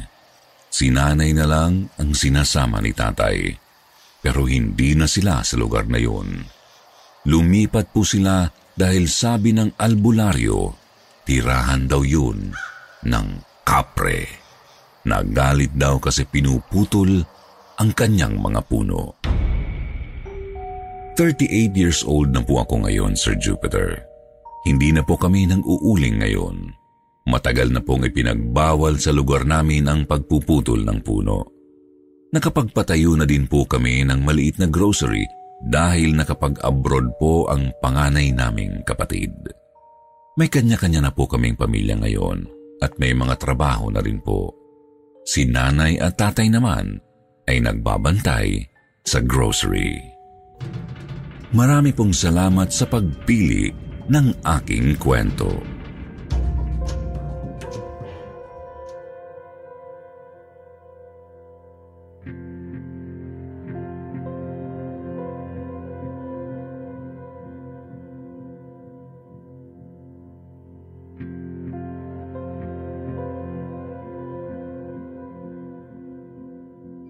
Magandang araw po, Sir Jupiter, at sa lahat ng bumubuo ng kwentong takip silim. Tawagin niyo na lamang po akong Angel. Ang kwento ko po ay nangyari noong 14 years old pa lang po ako. Nasa 45 na ako ngayon. Tubong Davao del Norte po ako. Sa Rojas po, lima po kaming magkakapatid at ako po ang pinakabunso. Simple at payak lang ang aming pamumuhay. Kahit papaano ay may maliit na lupain kami na pinagsisipagan noon ng aking ama na taniman ng kahit na ano. Sa lupain po na kinasasakupan namin ay may parang batis po. Minsan doon kami ng mga kapatid ko nang pupunta para maligo. Hindi naman nagagalit sila mama basta wag lang daw magpapagabi. Pero sa batis din na iyon nagsimula ang hindi ko makakalimutang karanasan. Karaniwan na po sa mga probinsya ang mga kwento ng mga engkanto at kung ano-ano pang mga nilalang. Maging mga kaluluwa. Ang sakin noon, dahil mata pa lamang ako at lagi nang naririnig yun, ay parang naging pangkaraniwan na lamang ito. Hindi agad ako naniniwala hanggat hindi ko pa nakikita o nararanasan na makainkwentro sila.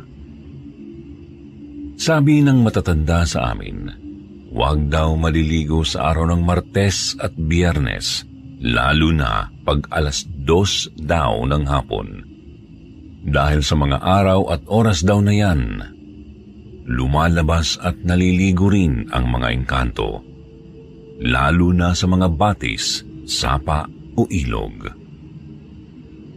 Ako na walang pakialam sa mga ganyan, kaya kahit kailan ko gustuhin magpunta roon, ay eh nagpupunta talaga ako. Nandyan naman lagi ang Kuya Lando ko para samahan ako, kaya kampante naman ako. Biyernes po noon, nagkayayaan kami ng dalawang pinsan ko na sina Lourdes at Cecil na manguha ng mangga. May ilang tanim kasi ang tatay at season po ng pamumunga noon, kaya pumayag ako. Sumama rin noon ang kuya Lando ko. Malapit po sa pupuntahan namin ang batis kung saan kami palaging naliligo. Nanguha na muna kami ng mga mangga. Si Kuya Lando ang pinaakyat namin. Marami-rami rin ang nakuha namin noon. Nagbaon na rin kami ng bagoong at ilang pwede naming kainin kapag naligo na kami sa batis. Masaya lang po ng araw na yon. Maganda rin kasi ang panahon. Habang nasa taas ng puno ng mangga si kuya at masayang sinasalo ng mga pinsan ko ang mga pinipitas niya, panay tawa lang ako dahil nagkakabiroan na rin kami. Biglang napatigil po ang pagtawa ko nang biglang naramdaman kong may humawak sa balikat ko. Lumingon ako pero wala namang ibang tao sa paligid. Matapos makapamitas, ay tumungo na kami ng batis. Nakalimutan naming araw pala ng biyernes at ang ingay namin doon. Naunang umuwi si na Lourdes at Cecil Kampante naman ako dahil kasama ko si kuya. Mga alas tres ng hapon at naroon pa rin kami ni kuya. Hindi ko na malayan noon na umahon pala si kuya para umihi.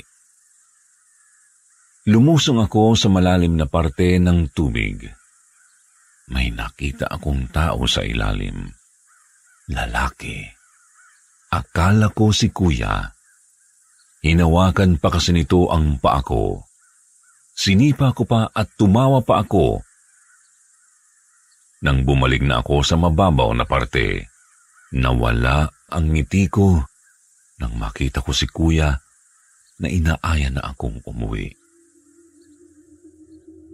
Parang mas dumoble ang nginig ko habang nasa tubig, Sir Jupiter. Dahil kung wala pala sa tubig si kuya, eh sino yun? Agad ay umahon na ako sa tubig at saka dumiretso na kami ng uwi. Hanggang sa makarating kami ng bahay, ay hindi mawala sa isipan ko kung ano at sino yung nasa ilalim ng tubig. Hindi na ako nagsabi kina mama ng tungkol sa nangyari. Baka kasi kung hindi ako pagalitan, eh baka hindi rin ako paniwalaan. Kinagabihan ay binangungot ako. May isang nilalang na parang kulay lumot. Ang mukha niya ay pahaba at kulay itim ang kanyang mga mata. Maliit lang din ang kanyang bibig Parang alien na hindi ko malaman kung ano ba yun. At ang kakaiba pa, kinakausap niya ako sa isip. Hindi gumagalaw ang bibig niya kapag nagsasalita siya. Gusto niya raw na sumama ako sa kanya. Takot na takot ako sa itsura niya. Unang beses kong makakita ng ganoong nilalang. Mas tumindi lalo ang takot ko nung unti-unti niyang nilalapit sa akin ang mukha niya. Gusto kong sumigaw pero walang boses na lumalabas. Maging ang katawan ko'y nahihirapan din akong igalaw. Pagkaraay narinig ko ang boses ni Mama na tinatawag ako. Nagising ako na habol ang hininga. Agad na yumakap ako kay mama at umiiyak. Napansin din niyang ang init ko. Hindi ko napansin na nilalagnat na pala ako. Kinabukasan ay dinala ako ni mama sa isang manggagamot. Doon nalaman ni mama na nabati ako at natipuhan daw ako ng isang engkanto. Natakot si mama sa sinabi ng manggagamot.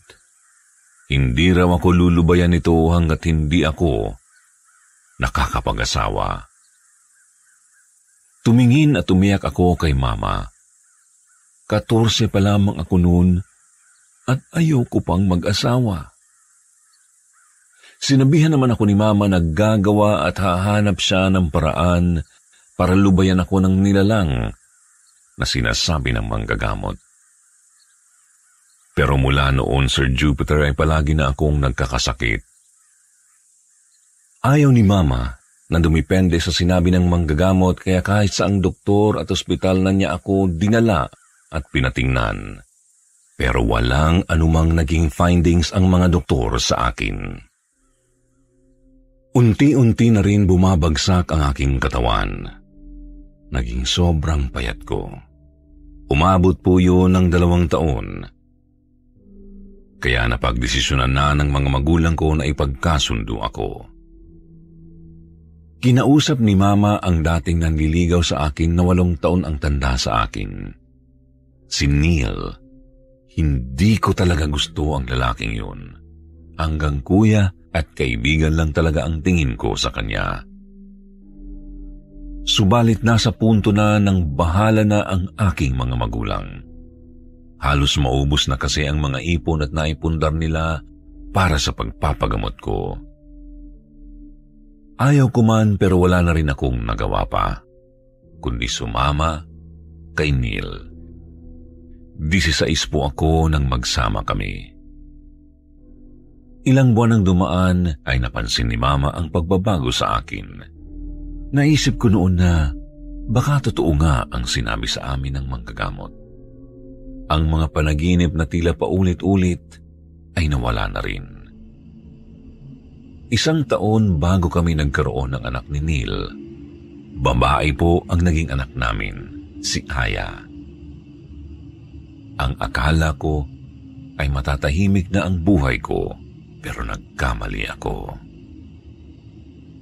Gabi na noon, hindi pa nakakauwi si Neil galing trabaho. Nagluluto ako sa kusina ng hapunan. Biglang umiyak ang anak ko. Iniwan ko na muna saglit ang niluluto ko at pinuntahan ang bata sa kwarto. Nakapatay noon ang ilaw. Nagitla ako ng pagbukas ko ng ilaw ay may nakadungaw sa krib ng anak ko.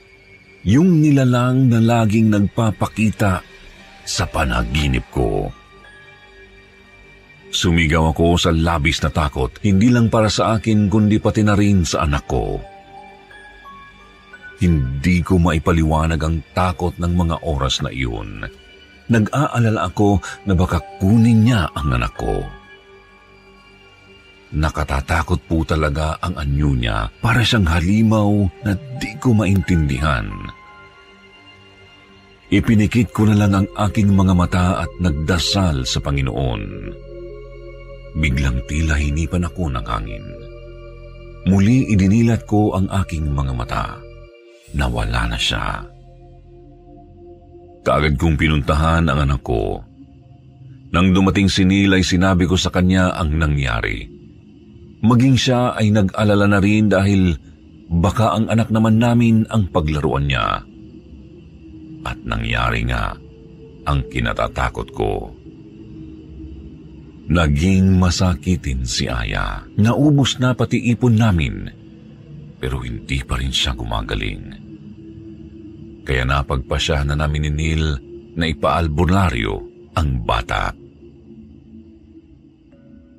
Dinala namin si Aya sa pinagdalhan din ni Mama sa akin noon.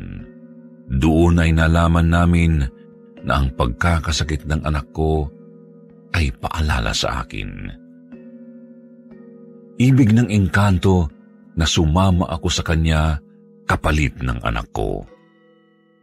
Hindi ko mapigilan ang maluha sa mga sinabi sa amin ng matanda. Hindi na namin alam ang gagawin ng mga panahong iyon. Kaya napagdesisyonan ni Neil na umalis na kaming mag-anak doon. Nagmamakasakaling lubayan kami ng gumagambala sa pamilya namin. Hindi na ako tumutol at sumang-ayon na lamang sa kanya. Labag man sa loob nila mama ang aming pag-alis, ay naintindihan naman nila ang aming dahilan. Nagpalipat-lipat kami sa mga kamag-anak ni Neil. Mahirap pa kasi ang makahanap agad ng trabaho, kaya't sa kung saan-saan na muna siya kikita, ay doon na muna siya. At nagtitiis na muna kami sa pakikitira sa mga kamag-anak niya. Simula nang umalis kami ng Rojas, sa awa ng Diyos, ay tumahimik na ang buhay namin. Madalang na rin kami bumisita roon dahil sa gipit din minsan. Ngayon ay maayos na po ang buhay namin sa isang minahan dito po sa Davao de Oro nagtatrabaho si Neil. Tatlo na rin po ang anak namin. Hindi ko rin akalain na mula sa sapilitang pag-aasawa dahil nga sa nangyari sa akin, ay natutunan ko na rin na mahalin ng totoo si Neil kasi naging mabuting padre de pamilya naman siya. Hanggang dito na lamang po, Sir Jupiter. Salamat po at gayon din sa lahat ng mga nakinig ng aking kwento.